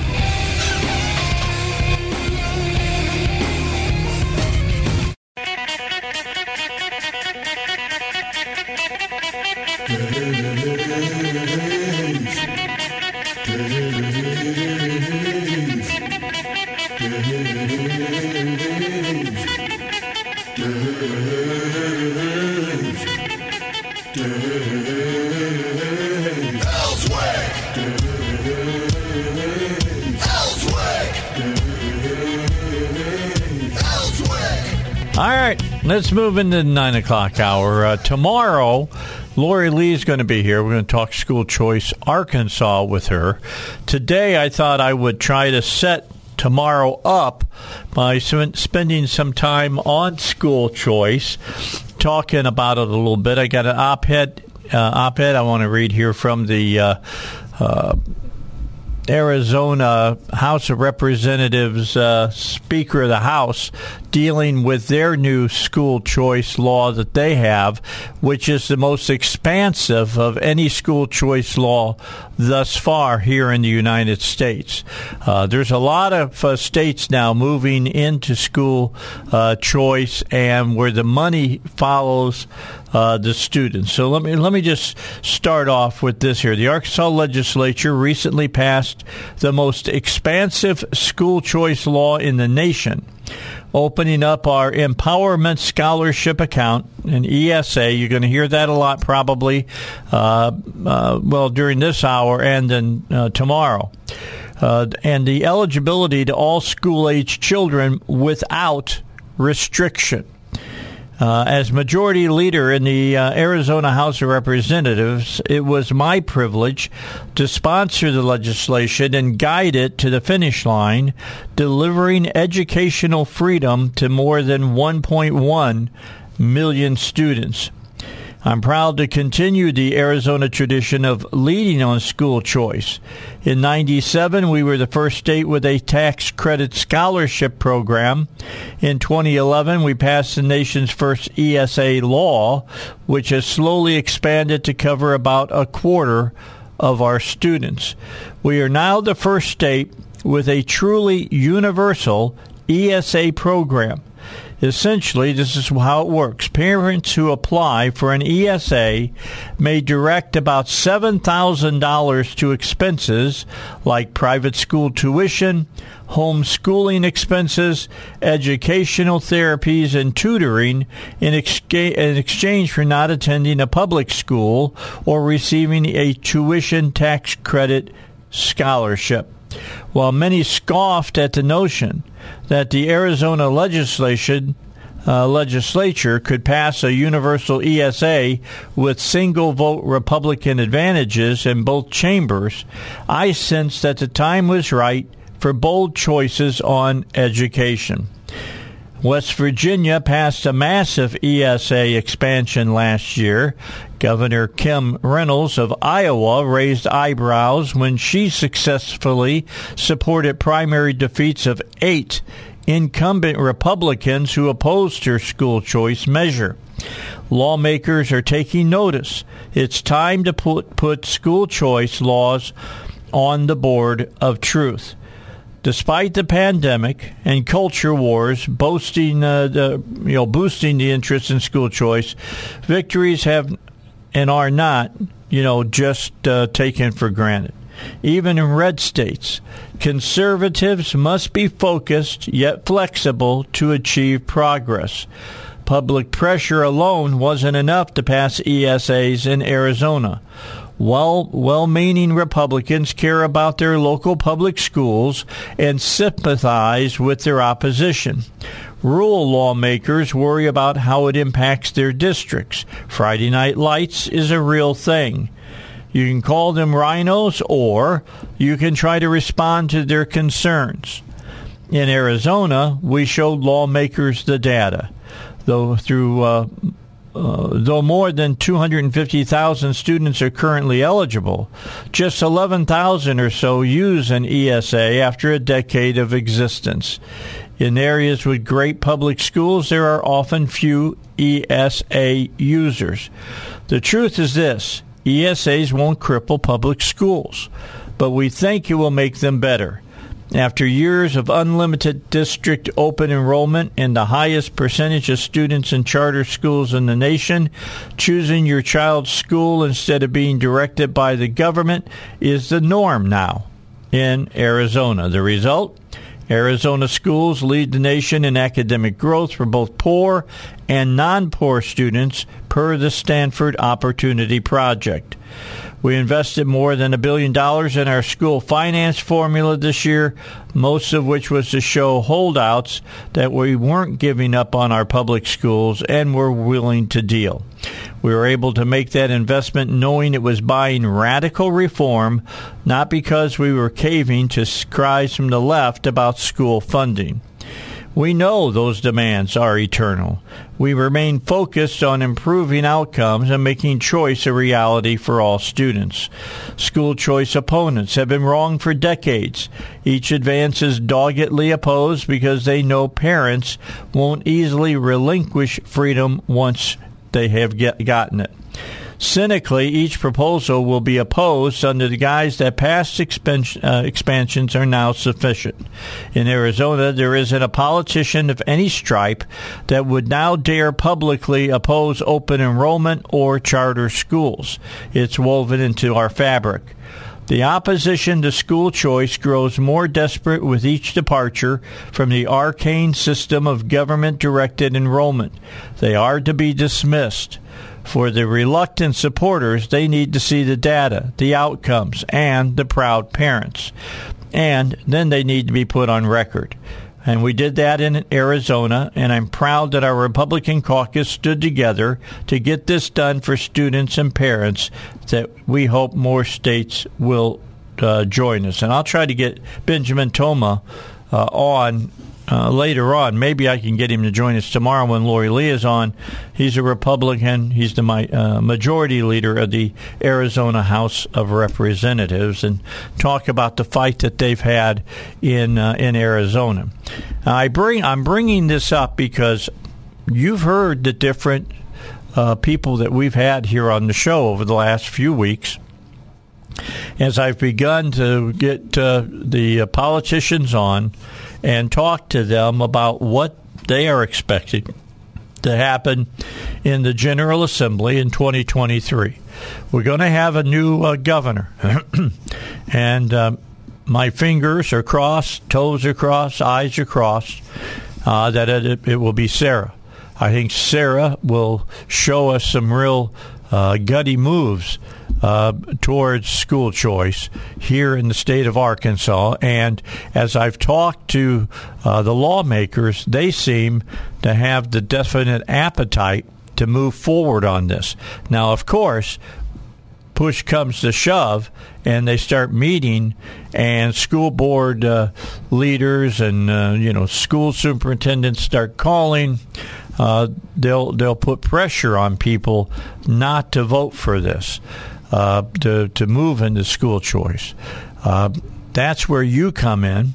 And uh, you're going to have to start calling and say, you know, we need to do something so that we can get move this off the dime that it's stuck on as far as uh, what's going on in the state of Arkansas. Uh, state of Arkansas needs to move forward on this. And uh, now you got Arizona, you got Florida, you got Indiana, you got Iowa, and you got other states as well with these E S As. There's no reason why Arkansas can't do the same thing and really move forward and uh, give better education to our students here in the state. And you're going to hear the cries, you're going to hear the wails uh, that that it's going to happen. People like the Arkansas Times going to talk that, that you know this is just a move to move money to private schools. And and the, and the bottom line is, uh, if you're in an area where the public school is good, you'll probably keep your kid in the public school. You'll just take your E S A and leave it there at the public school. However, if you live in an area where the school system literally sucks, and they're sucking the life out of your community, they're sucking the life out of your kids, they're not uh, educating your children, uh, then it's time to give parents the ability to make uh, choices for their own children in where they should go Uh, to school. And uh, that's where I would like to see this happen. Now, with this, with me saying that I support this, uh, know that I'll be keeping my eye out on, and because, and I'll give you a good example why, on private schools that, let's say it's seven thousand dollars a student in this E S A, Educational Saving Account. And, and each parent has that. If I start seeing uh, private schools raising their rates because this money becomes available, uh, I'm going to start calling people's names out on the air. All right? I will start calling schools out on the air, pub, uh, private schools, and talking about it. You'll remember this happened. This happened not too long ago. It wasn't just private schools, public schools as well. Remember when the lottery passed and they said that they were going to give the the scholarship through the lottery? And every, just about, well, I'm going to just say everyone that I know of, college out there raised their tuition because they know that they knew they could get that money. Uh, we cannot let that happen. We've got to keep that from happening. That'd be up to the, the legislators to keep that from happening. You know, they, they're just going to have to do it. No good to get a new program and still make things uh, so high that the uh, the average parent in Arkansas cannot afford it.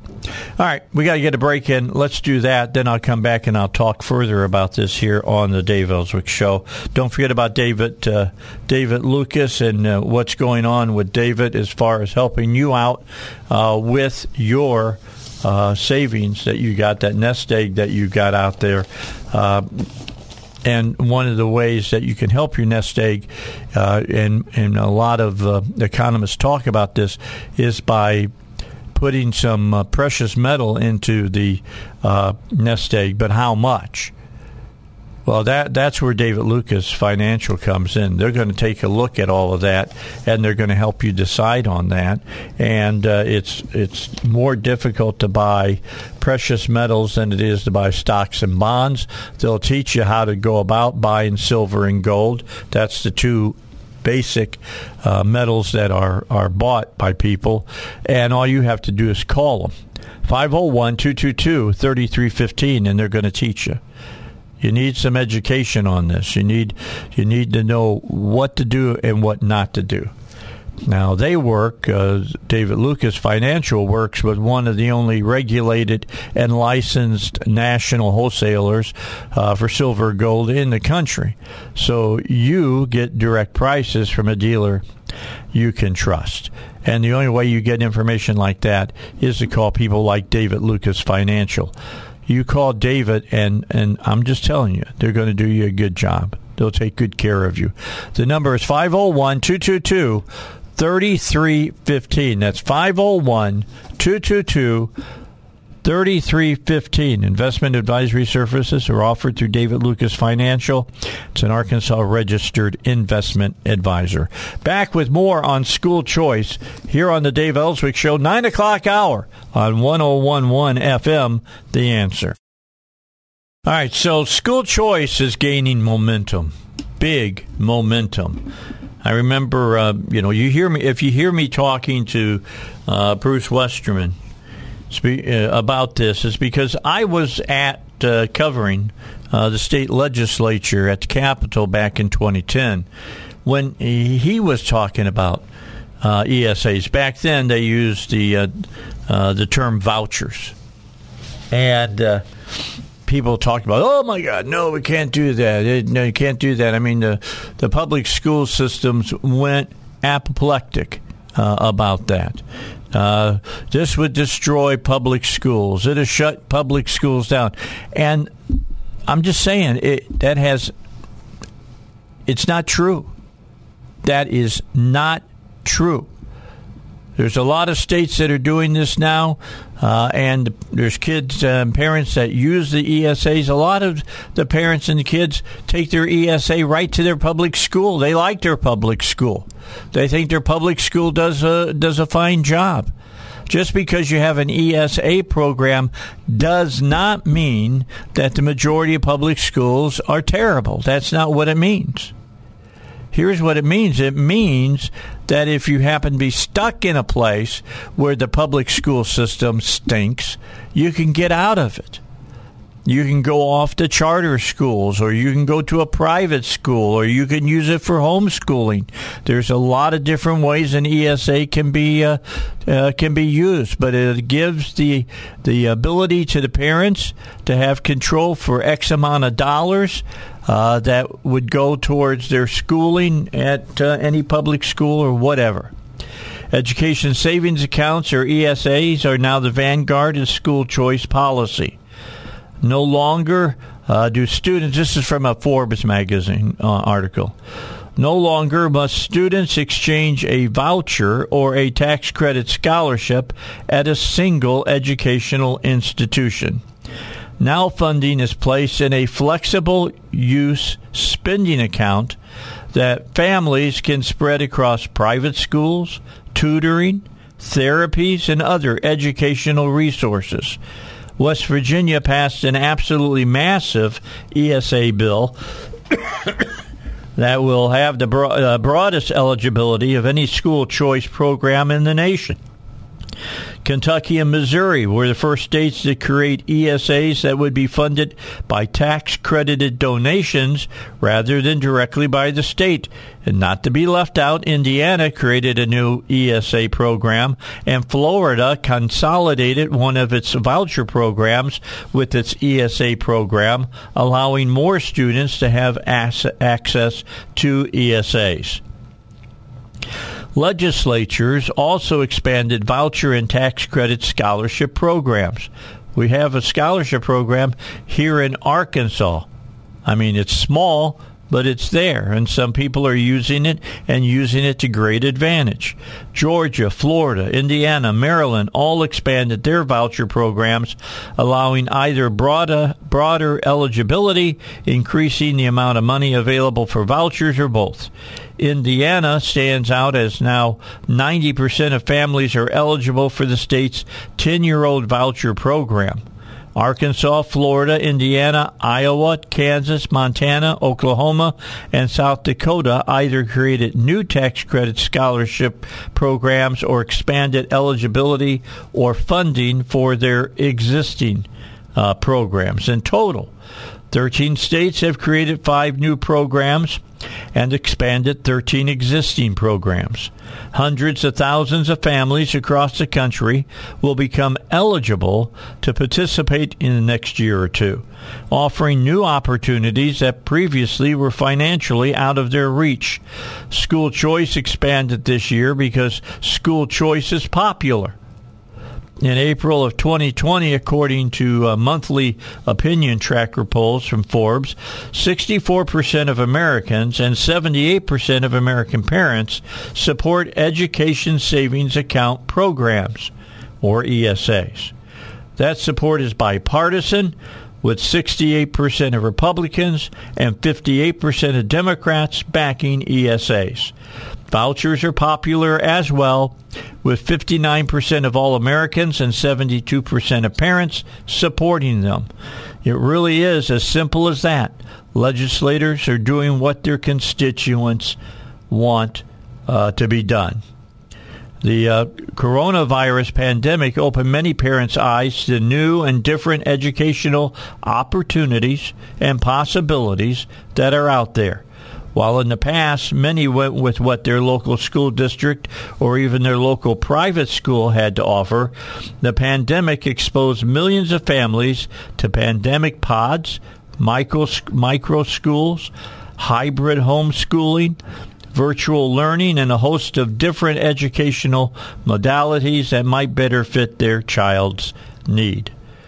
There's uh, no one best way to educate children in America. During the pandemic, tons of kids absolutely hated remote learning and uh, loathed every minute they had to stare into their computer screen. But some kids loved it and thrived in it. The same is true for hybrid learning, where children attend class for some part of the week and are schooled at home for the other part of the week. Some children and their families loved this new schedule and found that it fit the rhythms of their lives better. Others detested it and wanted to either be in person or online, but not both. And we're going to continue talking about this. I, I, I kind of educate you about what all is going on right now so you can uh, decide, uh, get an idea of when they start talking about this. You're going to have an idea of what it uh, what it means for you and, uh, and your family. And Lori Lee will be on tomorrow. She's been uh, adamantly involved in school choice for years, and uh, she's a great resource to this show and to uh, our community, and uh, we're going to to use her her uh, information to help you uh, here on the Dave Elswick Show. We got to get some local news for you. Let's do that. Then we'll return here on the Dave Elswick Show and finish up this nine o'clock hour talking about school choice today here on the Dave Elswick Show. Again, let me remind you about Hillcrest Designer Jewelry and what they can do for you. All right. Eric, who is the owner, uh, tells you, you know, been doing this for forty years. I know what I'm doing, and he does. He does know what he's doing. You go talk to him. You'll be amazed at the knowledge this man has, uh, to, you know, on on stones, you know, when you're talking diamonds, rubies, emeralds, you know, diamond, colored diamonds, all of that. He can tell you how all of that works, what's important to know about a diamond, what's important to know about a colored gemstone. He can t- just, he'll sit there and talk to you about it. And he has got plenty of what we would call free stones.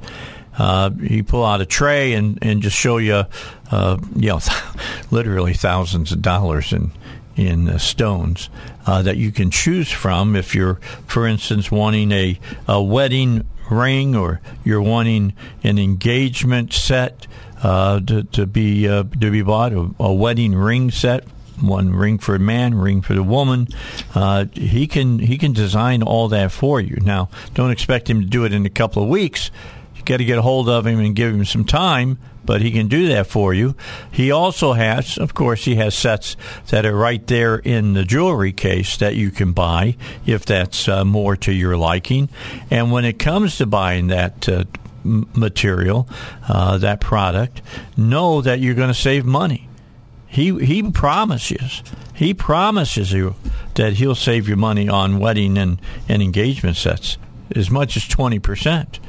So you should, and when you're talking engagement sets, you're talking a lot of money typically. So twenty percent is a big savings. Keep that in mind. Uh, on top of that, you need a repair for a piece of jewelry. He can do that. Need it cleaned. He can do that. He's your full-service jeweler. That's over at Hillcrest Designer Jewelry. Give them a call if you'd like to go in and sit down and talk to Eric, five oh one, two four six, three six five five. They are located at three thousand Cavanaugh Boulevard in Suite E. They're open Monday through Saturday, ten until six p.m. I bought uh, last pieces of jewelry I bought, uh, which were for my wife for uh, Christmas. I bought them at Hillcrest Designer Jewelry. I'm also, you know, a client of theirs because I believe in what they do and the prices that they charge. That's Hillcrest Designer Jewelry. All right, we're down to about twenty minutes left here. We got a few more minutes that we can talk about this whole thing about school choice. Uh, by the way, um, uh, Eli, my grandson, we're going over uh, to Oklahoma, pick him up on Saturday, bring him back. So he'll be here next week. So I think uh, we'll look at picking up three tickets and heading out to see Wizard of Oz ourselves on Tuesday. Don't forget, that's over at Riverdale ten. Uh, go to Riverdale ten dot com. Uh, go to future you know, showings. Uh, the Wizard of Oz poster will show up. Uh, touch on... Uh, seven o'clock, which is the showtime, and you can see the seats that are still available, and they're getting thinner all the time, so buy your seats now. Well, early U S. Census Bureau reports point to a massive increase going on in homeschooling during the pandemic. I probably should get uh, the folks on from Family Council, uh, you know, and talk to them uh, about this because they keep uh, close tabs on it. Again, what you do is you see families looking outside of the traditional system to provide a better education for their children. Substantial growth in support among black families and in states that were historically more hostile to homeschooling also point to a changed landscape when it comes to our understanding of who wants what in education. Change is scary. I mean, let's face it.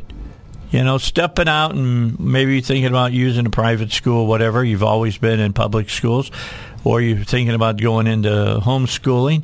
It can be intimidating. And and you might be going, hmm, do I really want to do that or not? Well, clearly the majority of Americans, a super majority of parents, and increasing numbers of state legislators and governors are now agreeing change is good. Good outcomes will come from that. You need to keep all of that uh, in mind, uh, that you're going to have this stuff available to you, so you need to take uh, advantage of it and not be a, not be scared about it. Uh, there's all kinds of stuff that's that's going on right now. Uh, you know they, that that that's a, that's occurring with this. You know. Just check it out. Check it out.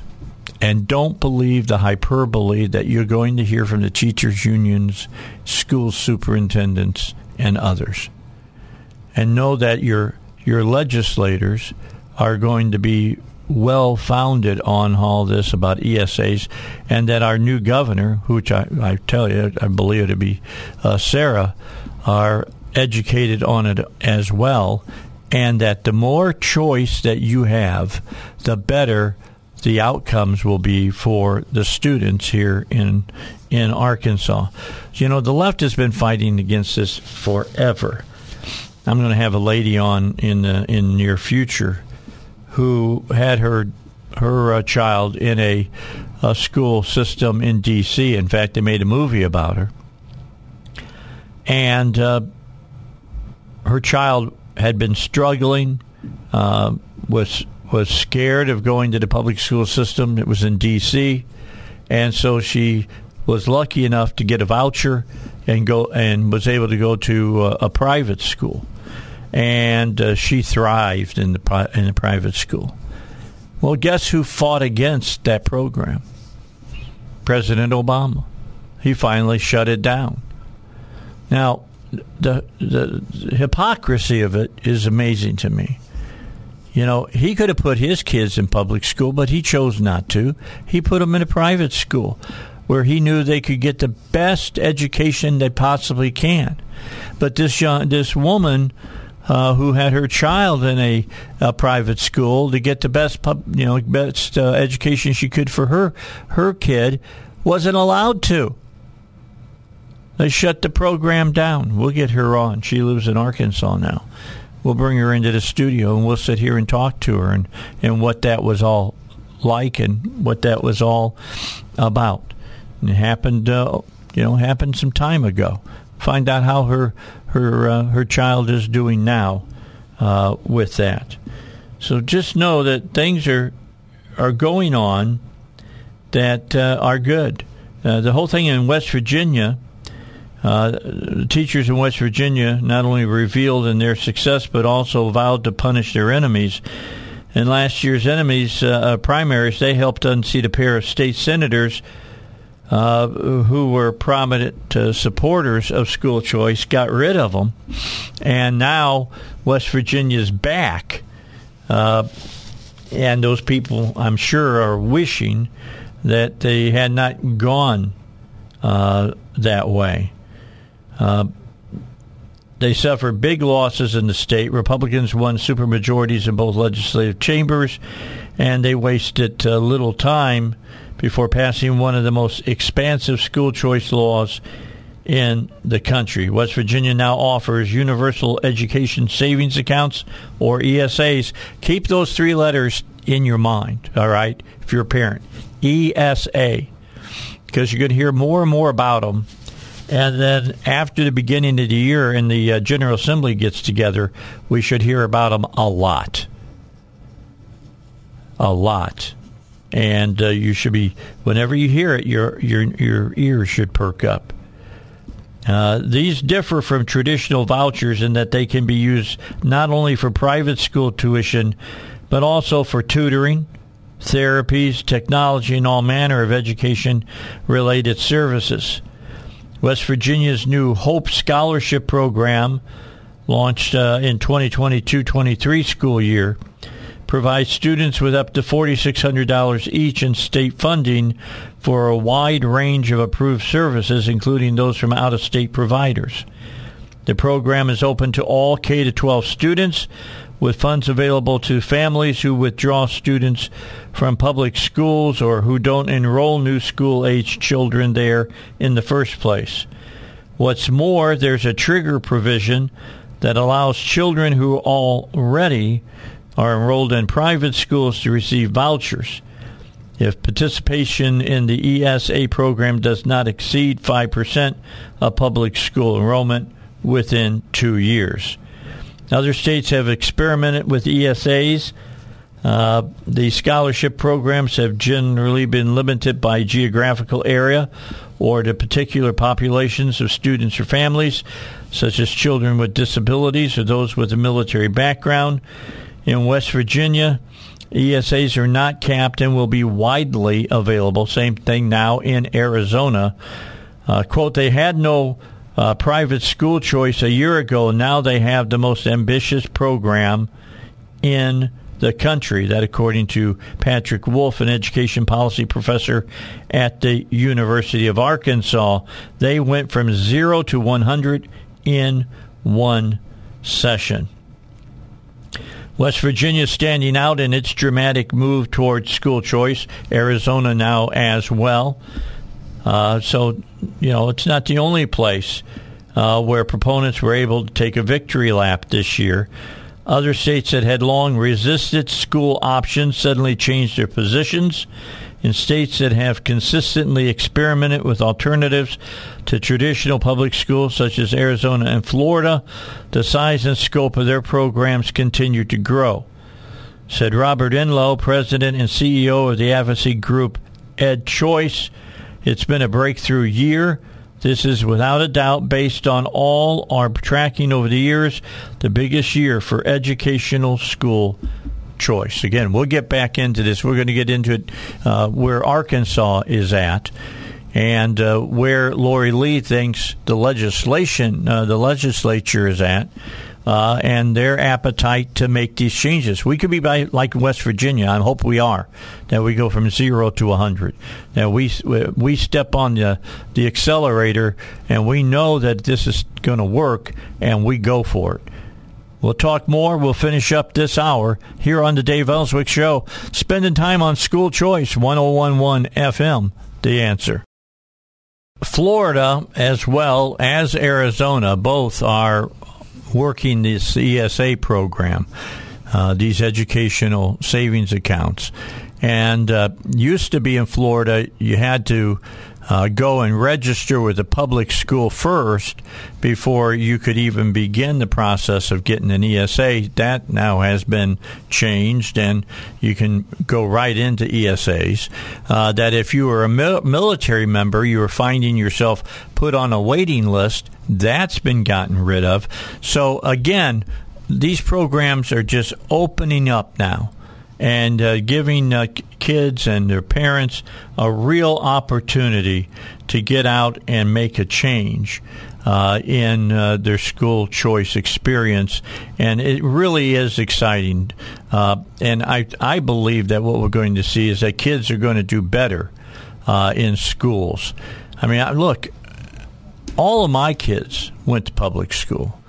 Uh, some of the schools were better than others. Um I won't get into the ones that were really, uh, which were bad, because I ended up moving one of my kids out of a, of a school here in Little Rock because there was a pro- there was problems with it. And I didn't like it. I I went uh, went over and visited the, the the school, sat down in the classroom, and uh, watched kids that were just completely disrespectful to the teachers, were disruptive, and I could look at it and say, "There's no way my."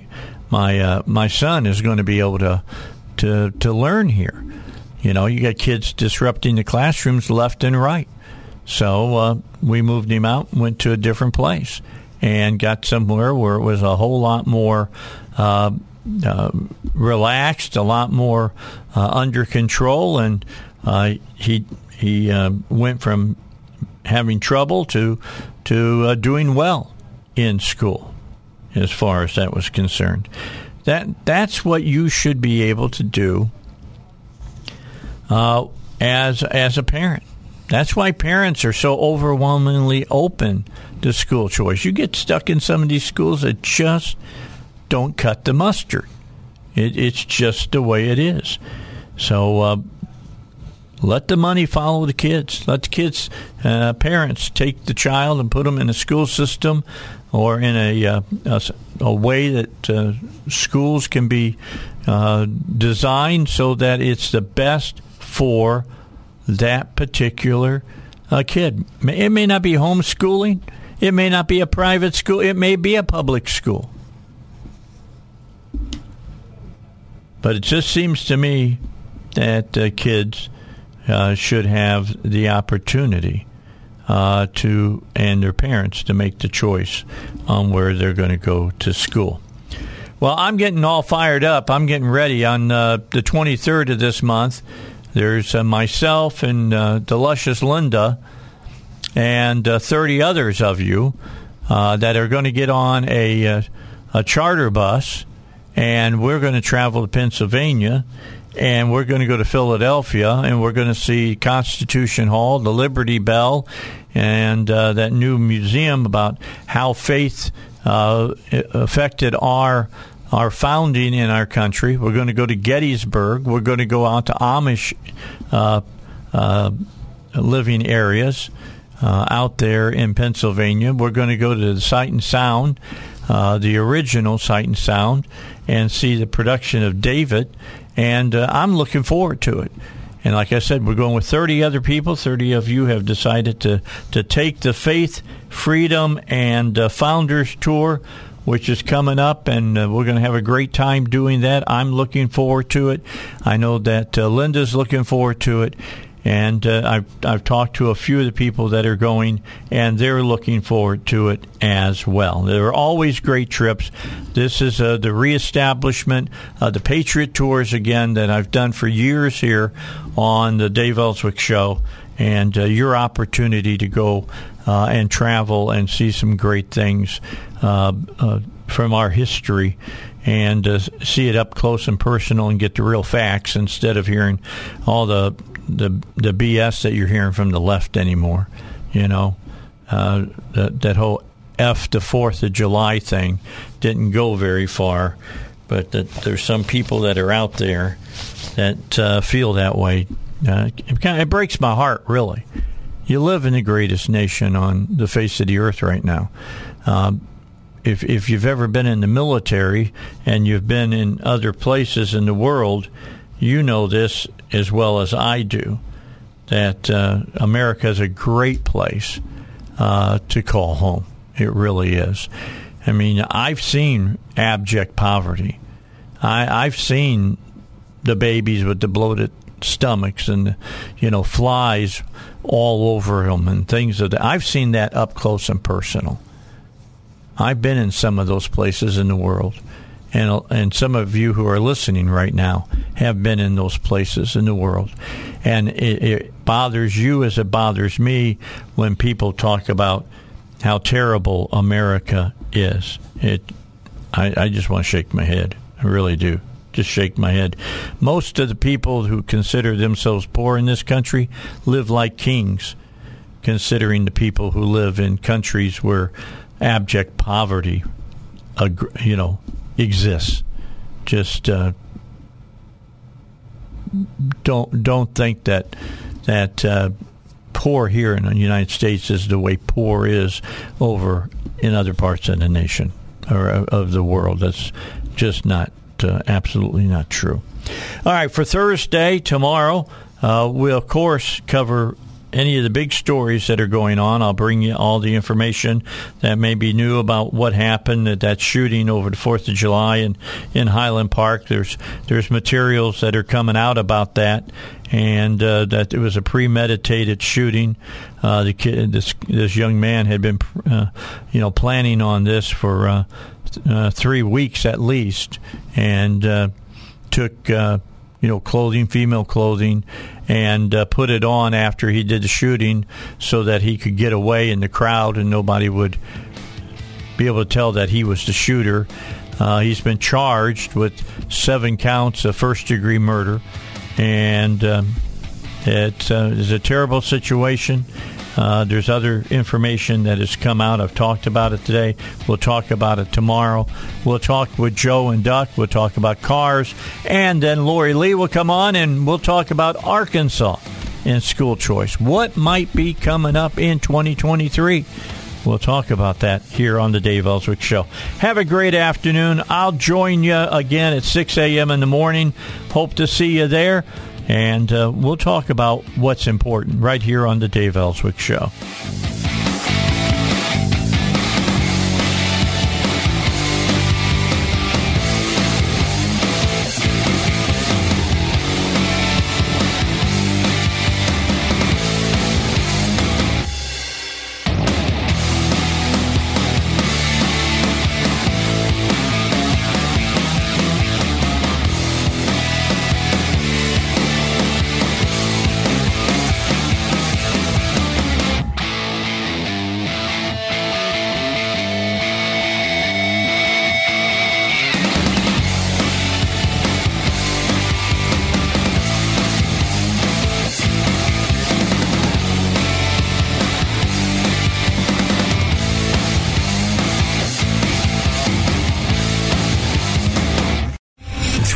General Michael J. Flynn, head of the Pentagon Intelligence Agency, knew all the government's dirty secrets. He was one of the most respected generals in the military. Flynn knew what the intel world had been up to. He understood its funding. He ordered the first audit of the use of contractors. This set off alarm bells. The explosive new documentary, Flynn, Deliver the Truth, Whatever the Cost, and covers the facts behind this scandal. Flynn told the truth. He was the most dangerous person for Donald Trump to hire. I find out the worst enemy that I'm going to face in my life is right here in America. They took my assessment and they wanted me to change it. And I was like, I'm not changing it. They had to get rid of Flynn. With in-depth interviews, archival footage, and never-before-seen personal records of the man behind the headlines. I just felt like I was drowning. Flynn, Deliver the Truth, Whatever the Cost. Available now. Watch it today. Go to Salem Now dot com. Salem Now dot com.